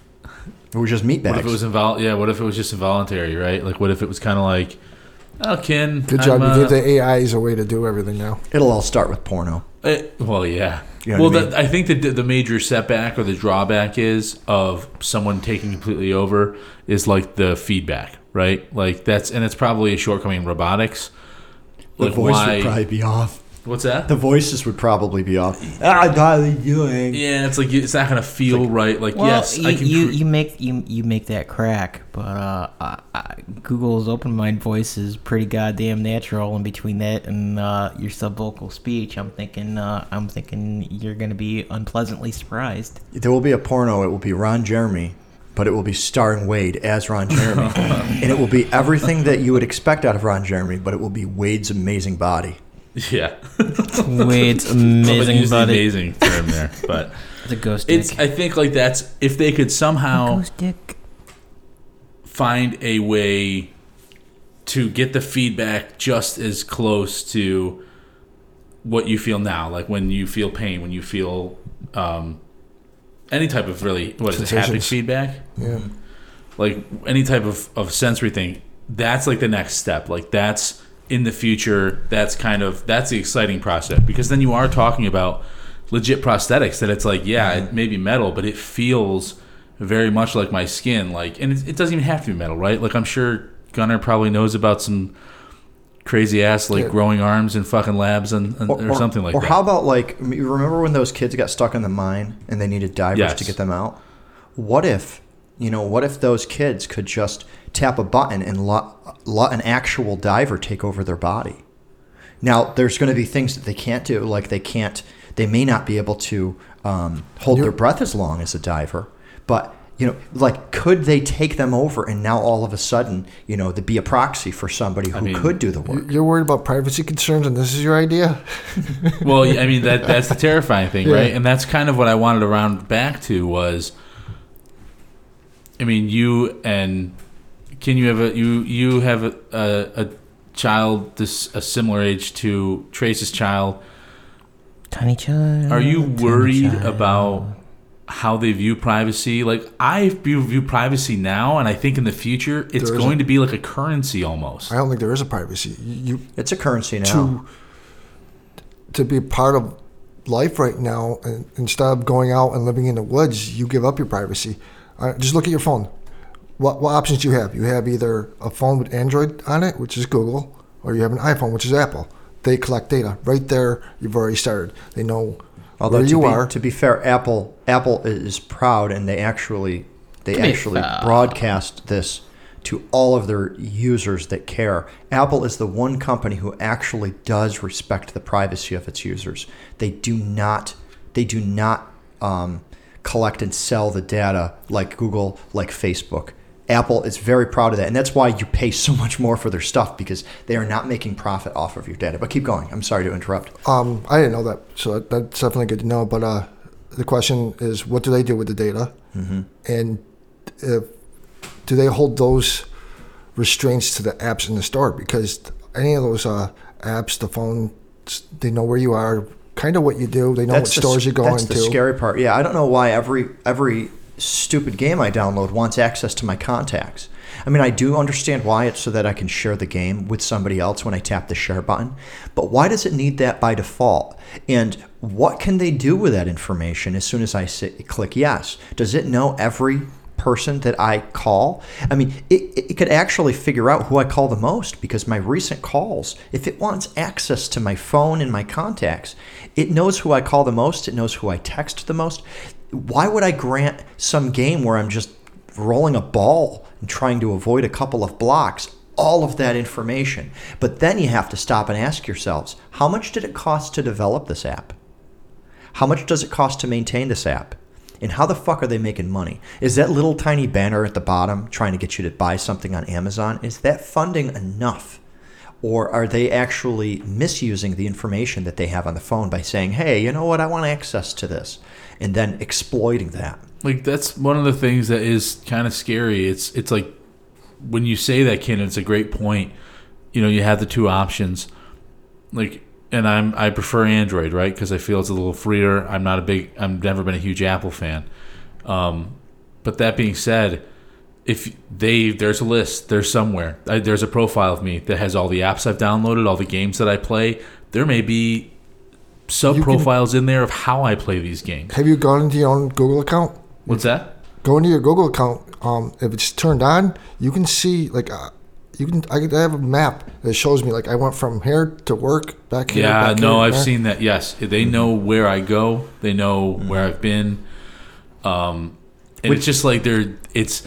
I know right now. I don't know right now. I assume right now it's kind of in its infancy, and it's kind of just like we're just collecting this data. We're not making an analysis, but the dangerous part comes in with the analysis, and it's like, Well, there are already using. it What do for you do with it? Yes. Um, so that's what's interesting about Google. So what Google hasn't done, they haven't gone crazy creepy route yet. They might eventually, but they haven't yet like like Facebook has. Facebook is crazy creepy. And by crazy creepy I mean like Facebook is constantly putting stuff in your face that you just talked about. Now, I believe Facebook has ways of finding out that you've talked about it. I don't believe that they're listening, and they say that they don't listen, and I believe that to be true because there would be a huge, huge problem if all of these apps were listening to us blindly and indexing the words that we say. However, what it does do is it looks at where you're connecting from. So if I do a search on Amazon for, um, you know, for a new toaster, and I do it from your house, Wade, now, your IP address of your house is associated with this search. Now, it knows it's not you that searched for it, but around Christmas time, it might show you that because I might have told you that I was looking for one, and it might be something that you want to get me for a gift. And it's completely relevant, but it's extremely creepy. Google doesn't seem to do this yet. And I, they're either selling their, their data to somebody who is, or they're just doing it in a way that's less creepy. Like they figured out that it was too creepy. My Google, I actually turned off my personalized advertising in my Gmail. Gmail, I don't know who still signs in using the um, the web interface, but I still sign in through the browser and I, I use do. the web interface. I love the web interface. It's got the chat built in, which they're retiring, and that's a different, that's a completely different topic because I don't know where that's going. But um, I go in there, and it used to be the personalized results in the email used to almost invade on my privacy right? So I would have a conversation with my brother, and now it's cherry picking terms out of there.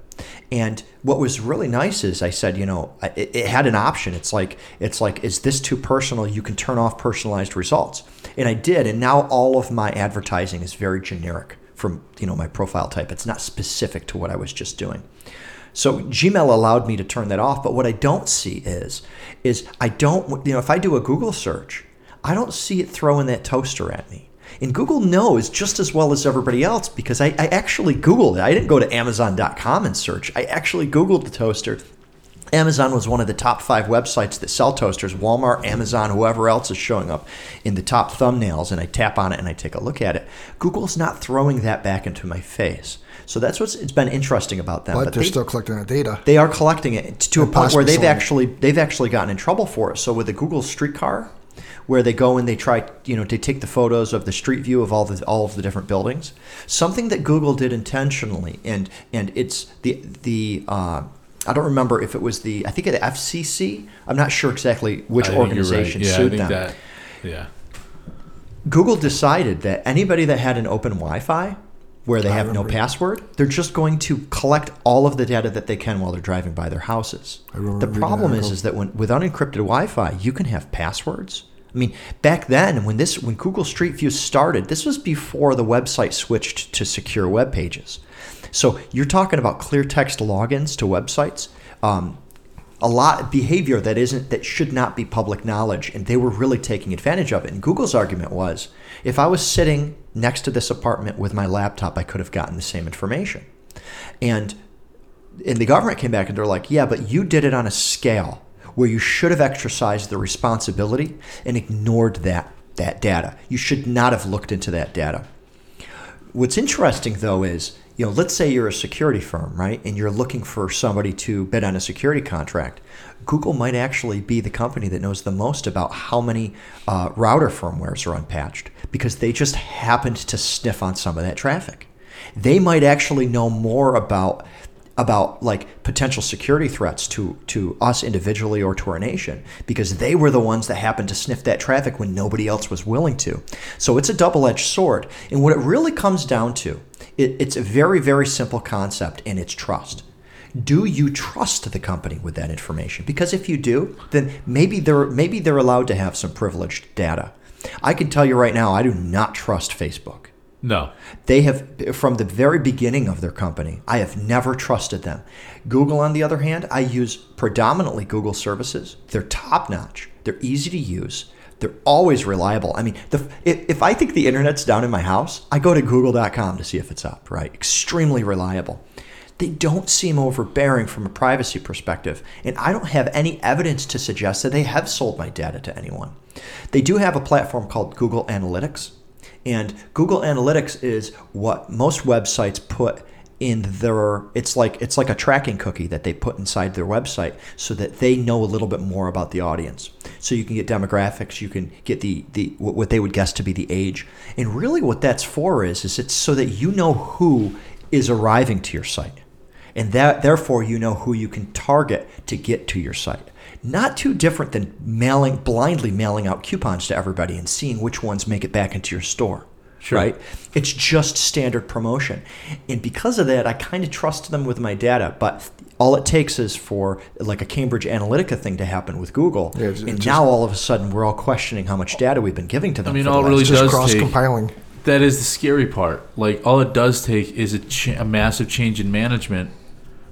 All it takes is for, is for the money to change, and when the money changes, the directive might change, the mission might change, and now the guy that's running the company and now the people that are making the big decisions are kind of scumbags. You know what I mean? And, and that's the scary part because you can't. It's like Pandora's box. There's no closing the box. You can't put it back in. Yeah, it's not like you're going to take all your information, strip it. It's there now. Wasn't there an issue recently with Google? Um, because you know they always tried to say don't be evil, but I think they started doing something with China or were considering doing something with China. Yeah, Gunnar, we talked, Remember we, we brushed on this a little bit, right? Mm-hmm. Well, actually, there was something even before that. Um. Google was being used without their employees' knowledge. They were being used to farm intelligence data for for the U.S. government as well. Do you remember that, Gunnar?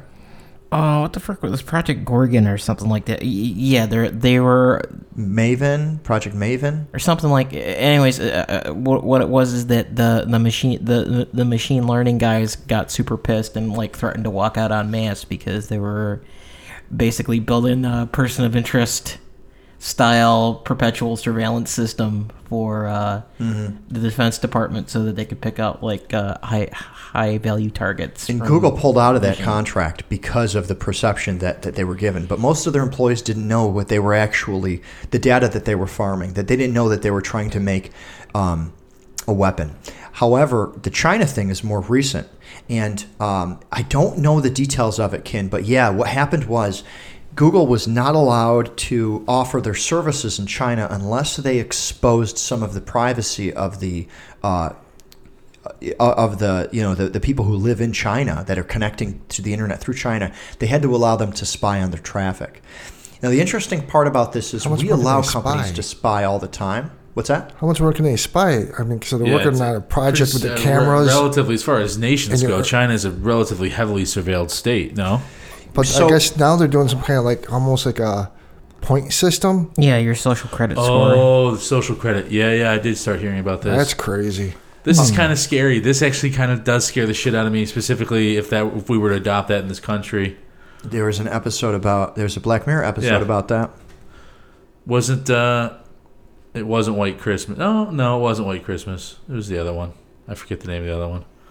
Yeah, I, it's the one with the smiling girl on the front. Yeah, we can block the people. Yeah. Yeah. Uh, no, that was White Christmas. Oh, okay. That was White Christmas. Yeah. That was the one that Oh, I that's recommend right. Yeah, to yeah, yeah. everybody. If anybody hasn't seen, it's a long episode too. I I'm think not it's sure an I hour and a watched it. half. If anybody hasn't hasn't watched Black Mirror, find the white find the White Christmas episode. I think it's season three. There's only a couple episodes in that season too. Black Mirror's had a had a reputation for having short seasons, um, but that's a good one to start with. So, I don't know the details on um, on what it was. It was a month ago when the article hit, and so the big search engine in China is actually not Google. The big search engine in China that also, just like Google, owns the um, the video streaming there is called uh, Baidu, right? And it's like their their logo is like a like a doggy paw, and it almost I mean it looks a lot like Google when you go to Baidu, and you can get the Baidu from the states, but um, the, the the results that you get aren't aren't great. Most of the Google services were blocked in China, and they were blocked for different reasons. Um, I believe one of them being the data that Google was gathering. You were not you're simply not allowed to do, and I own a company. I try to get my website listed in China simply by having that Google Analytics script that I was talking about, that, that cookie crumb. Simply by having that on the site blocks my website.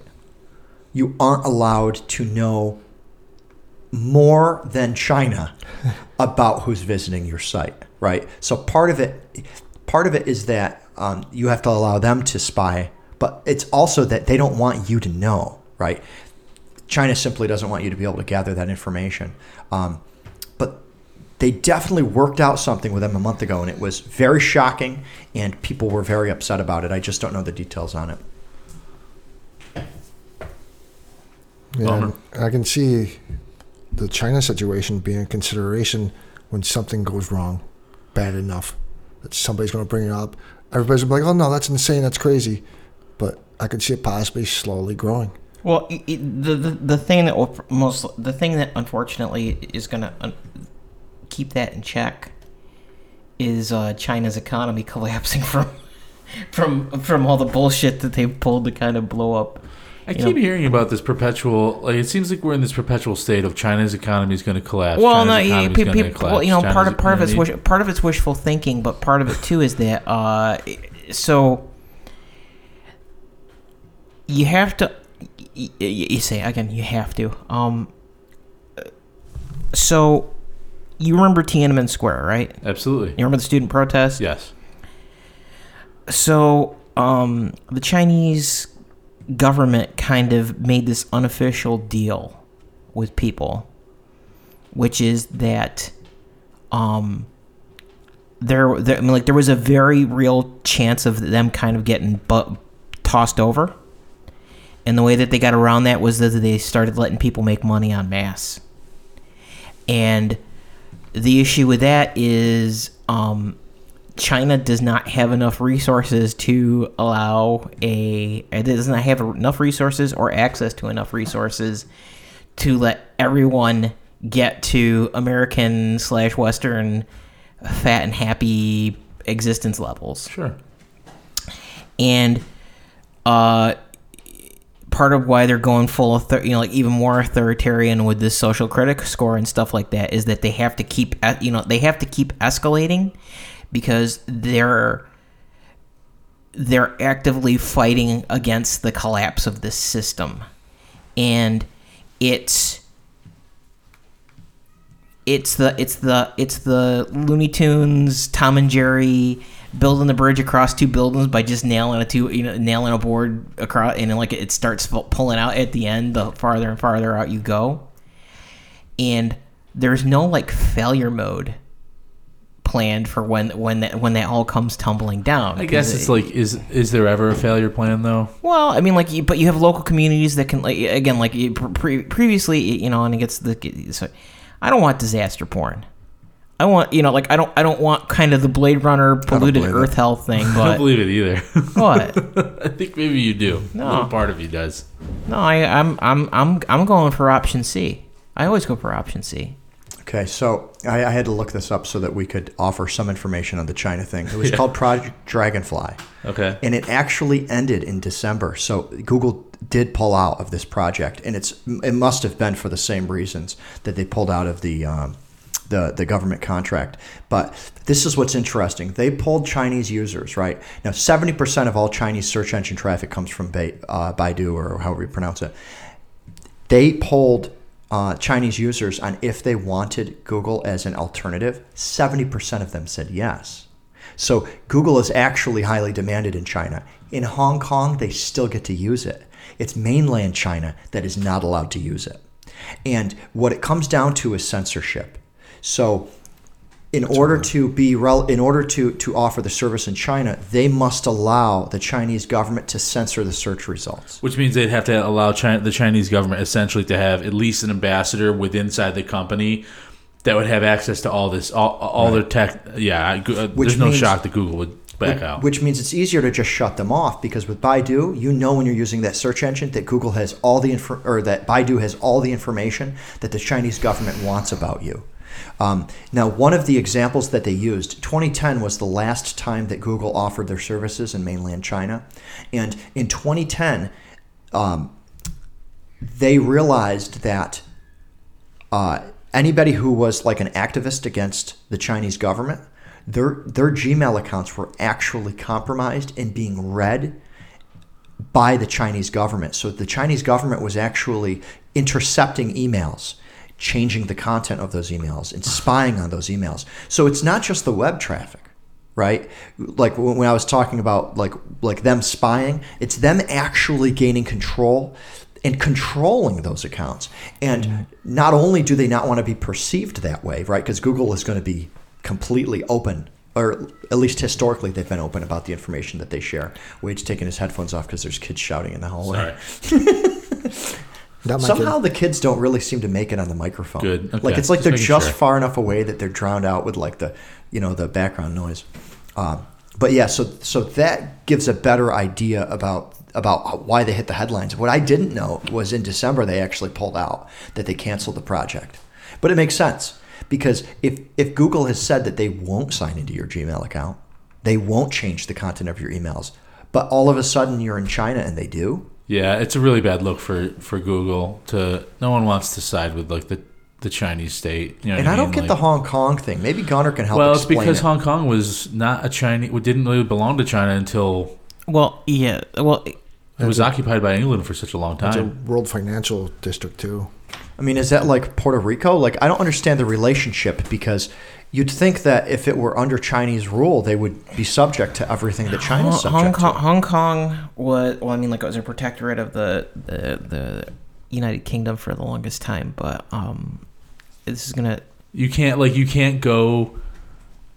You can't go like full Western like Hong Kong did, and then just go back. Like there's just no going It's back. not. It's just not. so it's much not, wealth not, was generated Not, well, there. yeah, not It's a for lack of financial trying though. too, with, with all the other, with, you know, countries from everywhere is involved in it. So you can't just change everything to.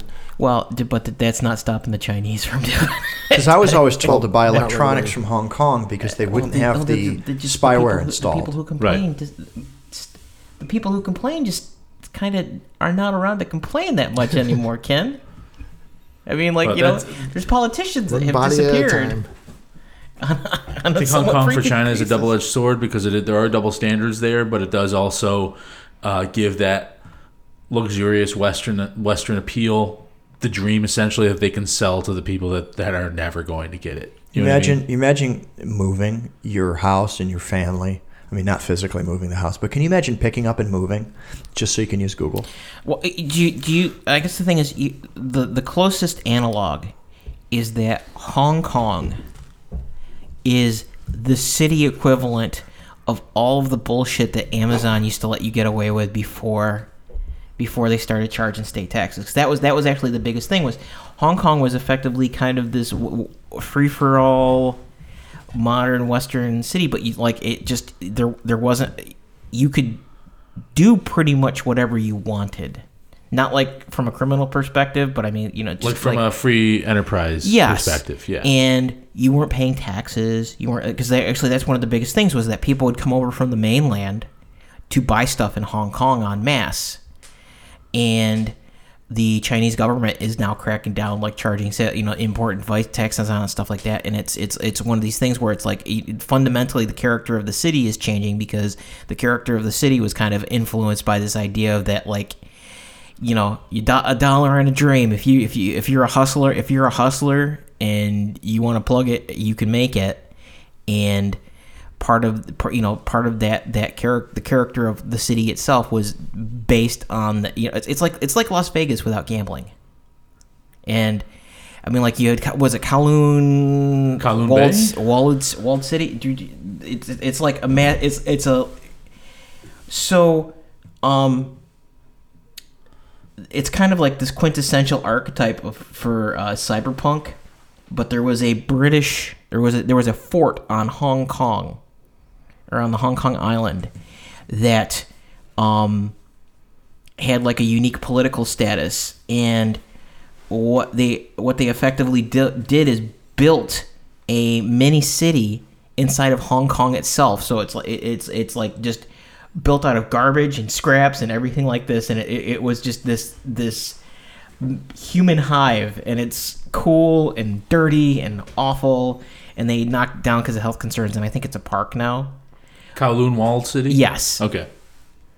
and it just it's just it was you like imagine It's like a mega city from like the uh yeah it's a judge it's a dre- the Ju- Judge Dre- Dre- Dredd. Dread was actually derived from That was a horrible movie. but no no Actually, but I the, thought the new one, the Dredd one, was really I good. didn't see the new one. you're, Oh, dude, then you the missed out but Yeah. yes the the, the that the, the what what is it the blocks or whatever Yeah, the the blocks are derived from Kowloon Walled the the, the what Kowloon Walled City was And I'll show Trace and Ken. Obviously, you're not Visual gonna see joke on the pictures on, there, but I'll, maybe we can find one for uh, for the podcast. You can make it That's the cover that's photo. it. Oh my gosh. You guys Yeah. do a link that link what the dump? hell is that? It's it just looks like one- that looks like somebody got a bunch of a bunch of old rundown buildings and put them through a trash compactor and made a city out of it.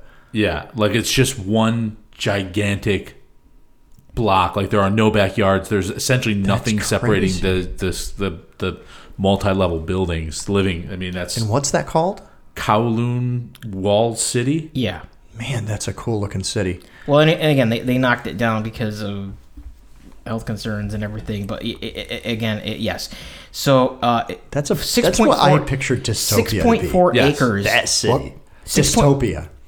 So yeah, it was it was it was it was a it had a footprint of six point four acres and fifty thousand residents. Wow. That's crazy. That's cool. Um, I don't want to switch topics, but I want to switch topics because you guys had some video game news that we Yeah. wanted to cover, and I know we got like ten minutes left. Yeah, here. so we got we'll do a little video game update. So big news: uh, Activision and Bungie are splitting up, which for Activision is about three hundred and seventy million dollars probably lost, and for but for people that are fans of Bungie is a massively big deal, and people are very happy. So Activision's very sad probably, although they're saying they're putting on a strong face and not being sad, and Bungie is like kind of under the table celebrating. There are certain people kind of spouting. no, I I mean, like, did, I don't know if you heard the, the literally. They were fucking doing the, They were the cheering. whoop, the whoop, Yeah. Cracking bottles So- open when. So for somebody like came out. me that just doesn't know the difference between Activision and Bungie, Bun- Bungie started out, and correct me if I'm wrong, they started out independent. They created a couple games, but the big first game was Halo, which they brought, which they brought to the Xbox. They I were thought that was independent. owned by Microsoft. then, then they were bought out by Microsoft, I believe. Then they left Microsoft.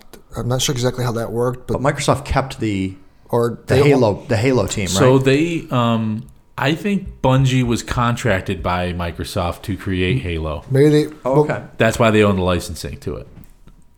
maybe they bought the Halo license because I So thought it's a they weird, Well, no, like- they, they bought the IP. It's a weird like Right, Disney okay. Pixar problem. so Microsoft bought the Halo IP from Bungie. But then Wha- Bungie eventually went independent, and then the deal with Activision. They're still they're still independent in their own entity, but Activision was the publisher of Destiny. So is that how it worked? Bungie purchased uh, Activision. I believe Activision. Yeah, I think Act- Activision maybe owned all like owned the IP and owned um, Destiny. So Activision came came in because Bungie was like, we want to split. We're going to get away from Halo. We want to create our own game. We have a, a bigger vision, but we don't have the funding to do it because to make a AAA title, it's very very expensive. Unfortunately. Um, and indie game indie devs get fucking rolled unfortunately in the industry most of the time. So Activision came in because Activision's you know essentially the, the fucking empire from Star Wars and said they have all this money in the world though, and they're like we'll fund it like we will fund it. We want you know we want the we want you to. They signed a hundred million dollar deal over ten years, I believe Yeah. it was, for I want to say five between four and five um, titles, all under the Destiny. So Destiny one, two, three, four, and five. But they originally sold the idea of Destiny as being this one game that will last for years. And for ten so much- years, essentially, a ten-year Not so much the lifespan minimum. sequels, but it'd be one. They sold it originally as like one consistent game that will just keep improving. You will Sure. buy parts for it, but then they came out with a sequel. So they didn't necessarily uh, in the contract word it as sequels. Bungie had said um, like releases essentially. Like we'll have new we'll have mo- new content, significant content, and they had it um, spaced out over the course of ten years. Well, Destiny came out, and it was pretty apparent for most fans of Bungie because you have to understand too, which more backstory to this, like Bungie fans are are very very hardcore. Like they are hardcore Bungie fans. Like Ken is probably I would say right right in there. Like he's a massive definitely. Halo fan. You know, he fell in love with the franchise. He loves the game. Bungie could essentially do no wrong. And they they really did pay pay homage and they paid service to their fans. Like they, they treated their fans well with really, really well made games, great mechanics, and, and amazing stories, which is kind of rare these days. Destiny drops five, six years ago, I think. Um, there are some major questions. It it functions very much like a Destiny like a Destiny game. The mechanics are pretty good, but the story is convoluted, incomplete, Huge, just dropping the ball, gaps. and and weird in the sense that what the fuck is even going on? This isn't a Bungie game essentially. Like this is like a chopped up Bungie game. And Bungie, if you liked Halo or not, um, they were good. They were good storytellers. They had a lot of details. Um, that you know, they went back and forth between the books and the games. It just that was very complex. So something like Destiny was like, what, what, what? They stopped trying. It was, you know, Now, this what was this the original Destiny, or this was one of the sequels? This is the that- original Destiny. The original Destiny. It was already perceived that what the hell is Activision done? and and frankly, Kind we of, knew yeah. this was coming. And I'm not a massive Bungie fan, but I, you know, I, I do I did enjoy the Halo games, not quite nearly as much as, as maybe Ken does or did. But like their head writer left mm-hmm. before Right. before it dropped. Right, So right, right. th- and that guy's been with the company forever. So was that Frank O'Connor or was that different? I don't remember. I, think- I just I just know that they they between Activision and some of the financial guys at Bungie, they pushed out a bunch of the fucking like old school talent. Well, and some very of them stayed with. Microsoft too. It You know, stayed with the Halo franchise. This reminds me of a fiction television show that I watched called uh, *Halt and Catch Fire*. It's an AMC show. It's a great show, and at one point of the show, the these people that are just barely, barely keeping the company afloat, and they're just grinding away at programming and designing and failed idea after failed idea after failed idea. At some point, like an IBM walks in, and the IBM team that they ship to the company is about the size of their entire company, right? And it reminds me uh, when you talk about this this uh, Bungie versus Activision, it reminds me of the scene where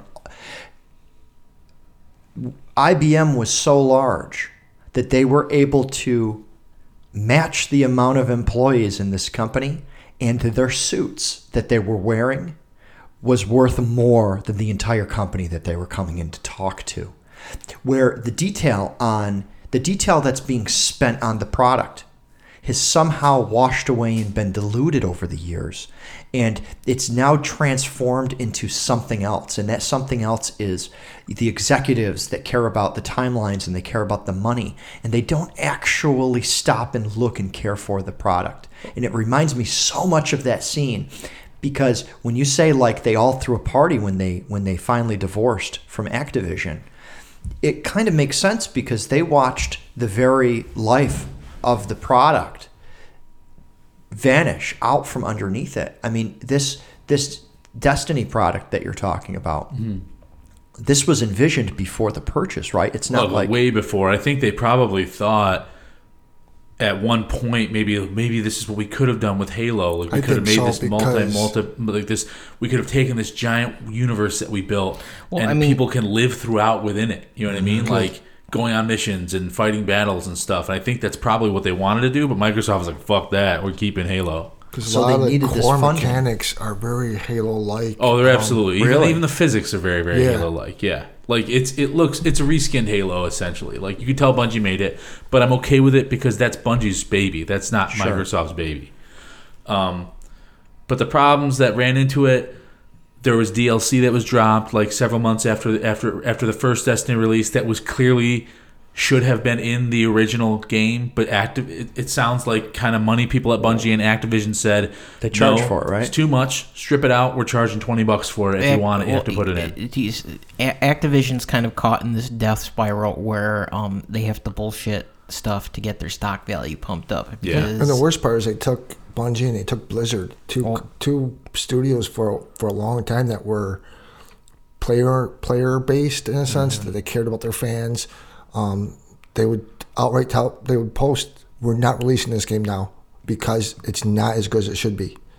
To where they go to Activision, it seems like games get pushed out on time, no matter if they're good or not. So Destiny Right. Two drops this past like last year, and with these Destiny games, what you have to understand is they make a lot more money if people are still engaged, still playing until the next one releases. So that's why all this DLC and stuff is created.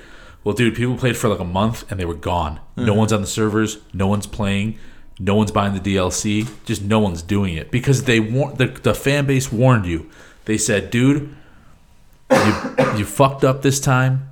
You really messed up. You gave us an incomplete product. It was very obvious, and then you charged us for more. You know what I mean? And you, you and you bled us essentially because of our love for this for this studio. We're not gonna fucking do it next time. If you don't release a full game next time, we're done. They didn't for Destiny two, and that was it. And now and they walked away. The I mean, that must have been a tough contract to walk away from.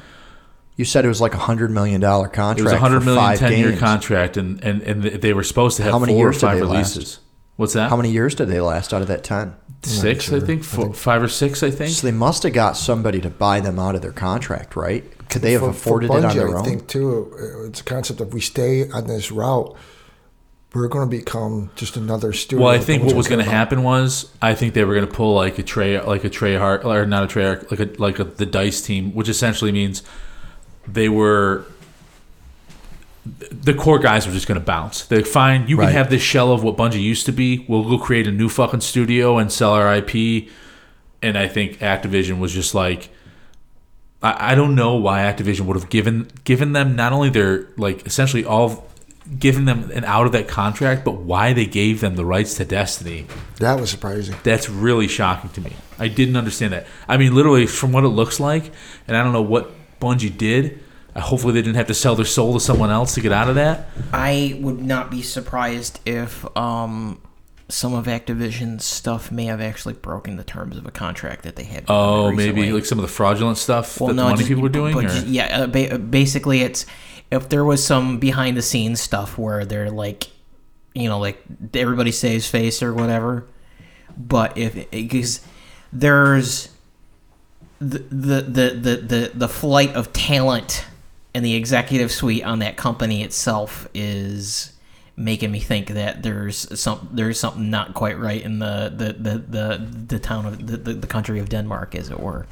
Something, yeah. because they, It's- they've had, they've had CFO they've had CFOs jumping ship left and right. Uh, you know, like just the, the CISO. I mean, never mind the senior management in the other companies, but I I would not be surprised if there is, you know, five years down the road something like we're, we're- we're talking about. Like there was some weird. Activision is based out Malfeasance. of Denmark.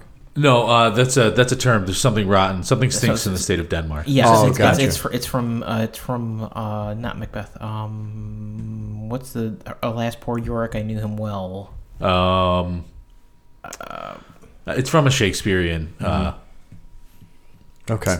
thing. All right, sorry. well, it's it's interesting for so this just kind of carbon dates me, but when I think of Activision, I think of like the old Atari titles. Sure. I mean, That's old. Yeah, like, wait- Let's go back to the Nintendo games. Yeah. mean, what the what thing- Nintendo games did they make? I don't know. Because from Atari, like Pitfall, huge Activision- game, right? Very Yeah. iconic. River Raid, Didn't very they do a lot of like um, licensed games like Turtles and things like that Nintendo? Yeah, I think so. But the thing is, is like you're right, and those memories are fond because, frankly, it's really just been the t- past ten to twelve years that Activision has turned into this like really big shit show where they're just Too big.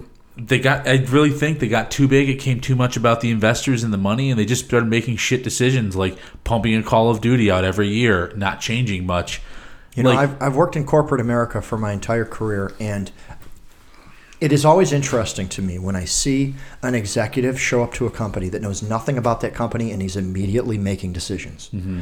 Now, not to say that an executive can't do that, right? I mean, there are certain skills that these executives have, which that's why that's why they're hired. You need somebody with those skills. But I also can see how it can dilute a brand, how it can move the direction of a company away from why they even started to begin with.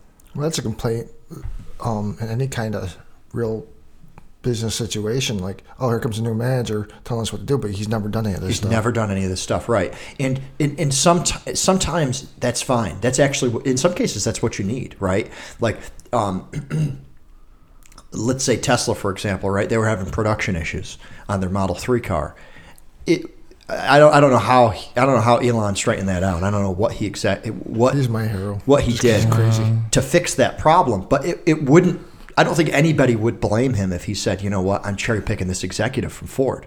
I'm cherry picking this executive from General Motors because whether you like their cars or not, they do produce cars. Mm-hmm. Right, and they know And- the pro- some of the. I'm sure some of the processes are very similar, right? Yeah. So it's a similar problem to solve. I believe he fixed that problem by putting people in the place of robots. Actually, I believe that's how Elon Musk fixed that problem. Well, actually, one of the the biggest problem with Tesla for the longest time was that they didn't have any of their automated manufacturing equipment up, and it was they were hand building huge chunks of the car. Did you hear that he he tweeted that he's going to put uh, he's going to make his his the next uh, what's what's the, is what is it Model S? What's the one that that's super fast that ever the the sports car one? Which one's That would that? be the, that would be the S, the, The S, the, the yeah. Roadster.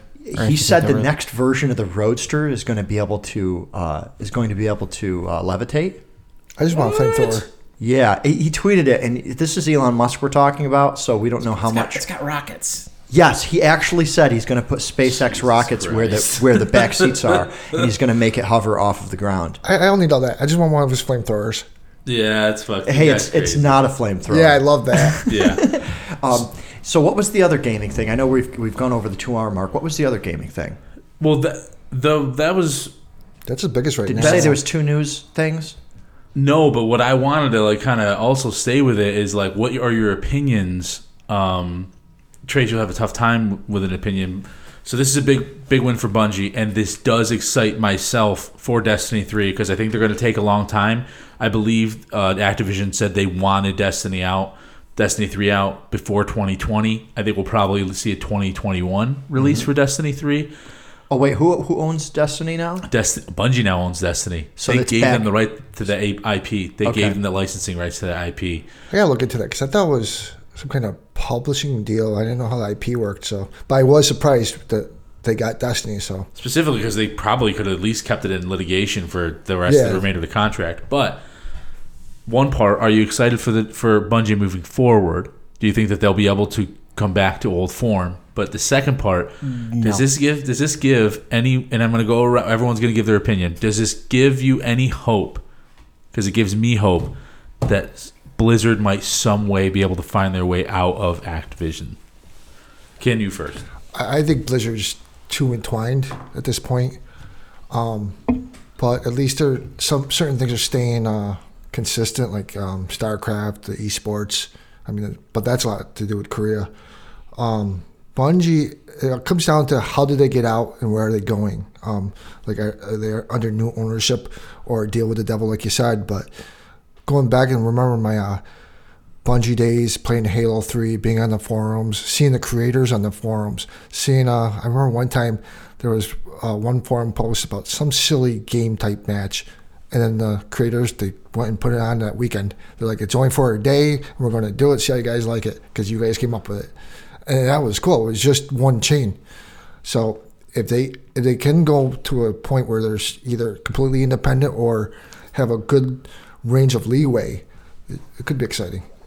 I mean, they they focused like especially with Halo Three, a lot of different aspects. Like I could see all my stats right on the website. I could. Uh, if I played, if I didn't know you, I played with you in a match a couple of games ago. It showed up on the website, so it was easier to contact because I had my keyboard and mouse.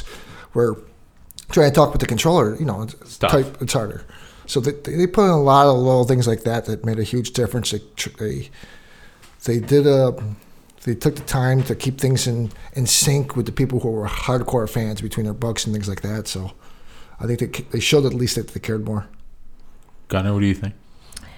I think uh, Blizzard is screwed because they unfortunately did the merger of equals thing like Daimler Chrysler Daimler Chrysler when they tried to get out from Vivendi and got into bed with Activision and they didn't realize that Activision is actually more shitty than Vivendi or was going to was going to do the massive heel turn.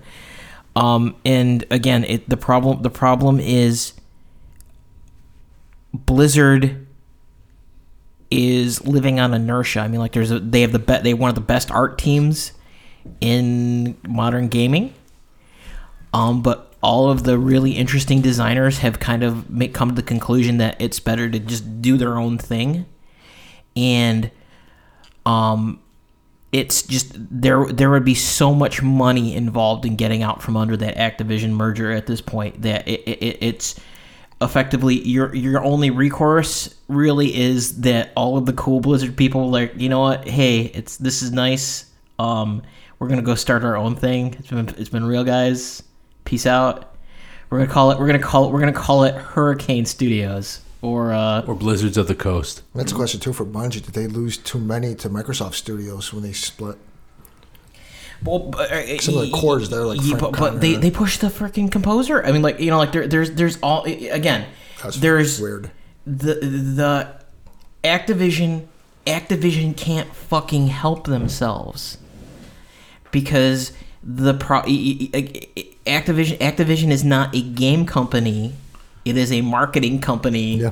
that is digesting studios. I mean, EA, EA is effect. You know, EA had its own thing because it's effectively a gambling company that's trying that, that used to be a marketing company that has a bunch of studios that it kind of slowly destroys over time and you'll have like maybe an enthusiast project that as long as they can't figure out a way to I mean like I saw I don't know if you saw the re, they're remastering Command and Conquer. I saw that. They're not doing microtransactions in it and anything like that, but yeah, it's a here's all the original Command and Conquers and high res Nice. and network modern network support. Excited for what Bungie's going to have to come or no?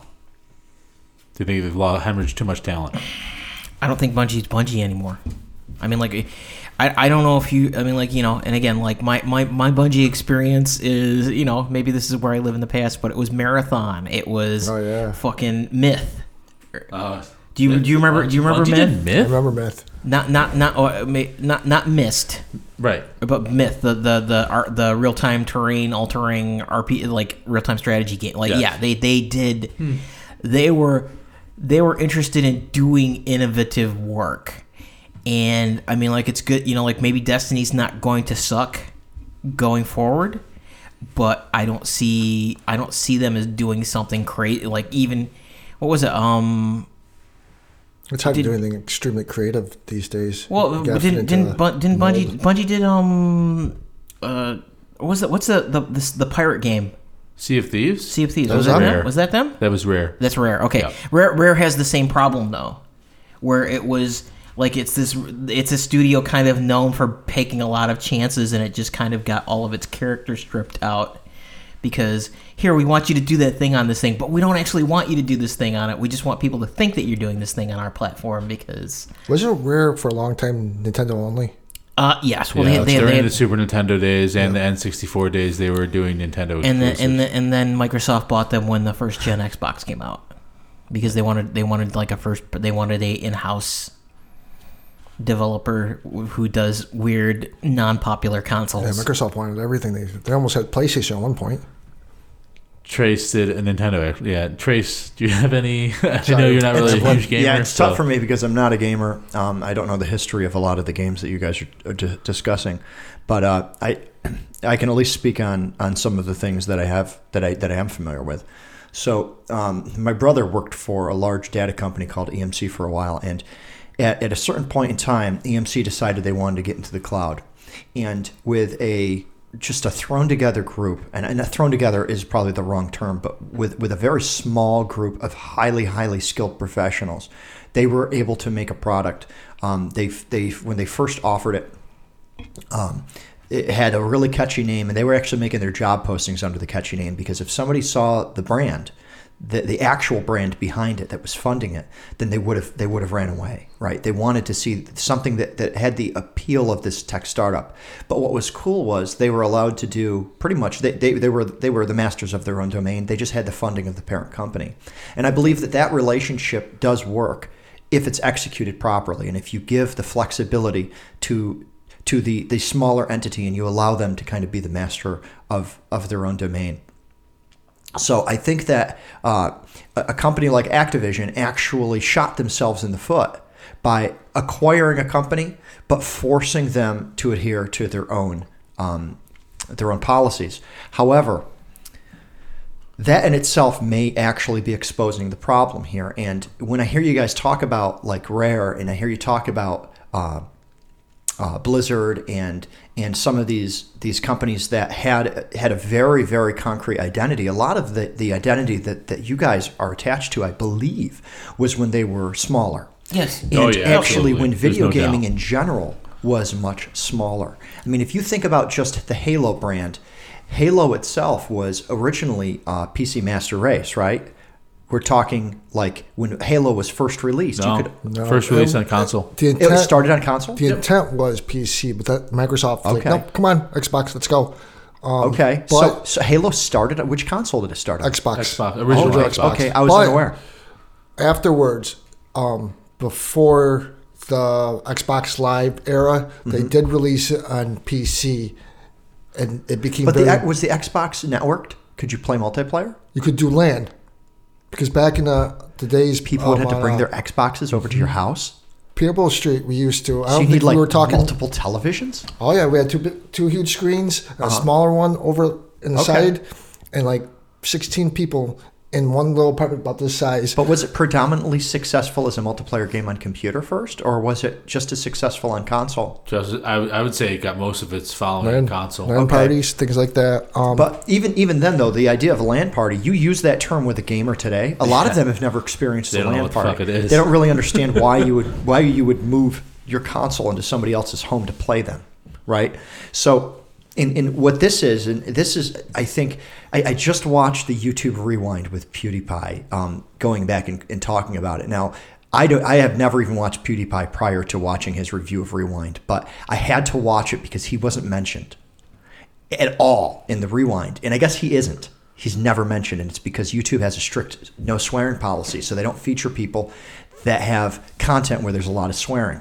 It's yeah, just because Rewind's just an advertising. Like, hey, this is all the stuff that we do. So, Well- bring your advertisement here. So they pull the. well, that's the it. interesting part, Ken. Is what you're saying? Rewind is just an advertising. It is now, right? And I feel like it's a good metaphor for what you guys are describing. Rewind started off as saying, "Hey, look at all of the crazy things that YouTube exposed to your life this past year." But over the years, Rewind has turned into a promotional, uh, a promotional piece. They're like, "Well, this this video is going to get 50 million views." This is what's crazy about Rewind, and I love it, and I think it, it, it plays right into the same concept. Rewind is now the most the, the, the 2018 Rewind is now the most downvoted video on YouTube. It has 21 million downvotes. I don't think anything has higher. And that's what's crazy. Things are getting popular just because of negativity now. It's like That's you true can still too, you can still sell ads on that. That's true too, but but I think I the the the metaphor that I'm trying to to nail at is that Google forgot what YouTube was for. Right. And- it's, it's because the they sold its soul. And It's- PewDiePie, it's about the money. He says, he says, who's it going to be? Who's it going to be? Who's it going to be that introduces this video? And he turns around and says, Will Smith. And he goes, yeah, you know that makes sense. Will Smith had one video that was popular this year. He goes, but I guarantee you, he's never played Fortnite. And then boom, they all of these these um, these YouTube celebrities are on a Fortnite bus, and they're all going to be dropped into a world. And he's that right there. I think is the heart of the problem. Is that when when corporate America gets kind of the culture of what created a brand, created a product, and when they stomp on it that hard, you have revolt. And I think in this case. Um, it will help the brand by by divorcing its parent because its parent didn't respect the culture and the followers. However, I am concerned, and this is another point that PewDiePie made, and I actually really like the guy after one video. He really came out as a very insightful man, and I really like him after one video, and I'm probably going to subscribe to him now. PewDiePie? Well, yeah, one of the things he goes, smash that subscribe button. Yeah, you know, because I need more subscribers. And I thought that was funny too, because he realizes he's got way too many people following him. He's an interest, interesting story. Yeah, oh, I, I would love to hear his story. Um, but the one of the, the final points I want to make is he said when YouTube made their first rewind video, there was about 50 mainstream, like over a million subscriber channels that existed on YouTube. Now there's over 2,000 channels with over a million subscribers. And he said, YouTube could not possibly get all 2,000 of those people into their video. So they have to choose. I still I like the fact that he gives YouTube some credits there and says, "Hey, they had to choose somebody." But the icing on the fucking cake, and I loved this. One of the pieces in Rewind was an illustration by a popular uh, YouTube illustrator. Uh, well, a popular a popular uh, YouTube channel that does illustrations, and the illustrator put PewDiePie's chair in the video. Yeah. And PewDiePie said, "You know what? My chair can't. My, you can't censor a chair. You can't say the chair's guilty of swearing. My chair made it into this video." And he said, "How much you want to bet that if the if the if the YouTube executives found out that my chair was being slid into this video without them knowing, they would have pulled the chair out."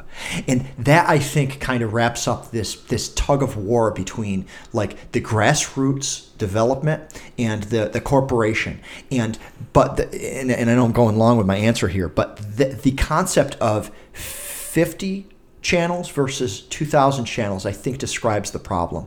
Can these smaller game development companies survive with the way that games are demanded now because 10 or 20 years ago it wasn't the same Or is it just the nature of the beast and just all that money accelerates the, pro- the life process, essentially ending in death? That's, I guess, the question. But speaking of accelerating the did process. you answer What's that? did you answer I think I probably pretty everybody pretty much pretty much knows my opinion. okay I, I agree. I think uh, Blizzard's fucked to my chagrin, but such is life. And yeah, I actually am now kind of excited about Destiny 3 and might give my money to uh, Destiny 3 because I didn't give to Destiny 2 because fuck Activision. I didn't play two either. But anyway, we are now bit over time, over time. so we're going to bid all our friends adieu. Thanks for everyone for listening. Ken, thank you so much for coming coming on, man. Thank it was you Yeah, awesome. having so, wel- wel- wel- welcome in. Uh, Yeah, I hope you come uh, come on to the uh, to the show again. Yes, yes, yes. uh, uh, he, he doesn't know it, but he's now our fourth regular host. Yeah, right. Have to be every other week.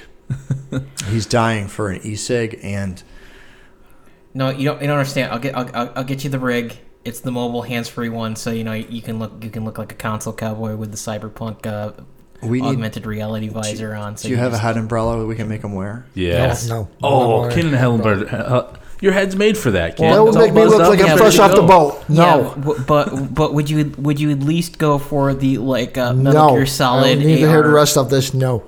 What the the, the the the headset? You're not gonna go for the the visor? I'll do it. Too much. All All right. Well, with that, we bid you You've seen adieu, the and design uh, yet. we'll see everybody next week.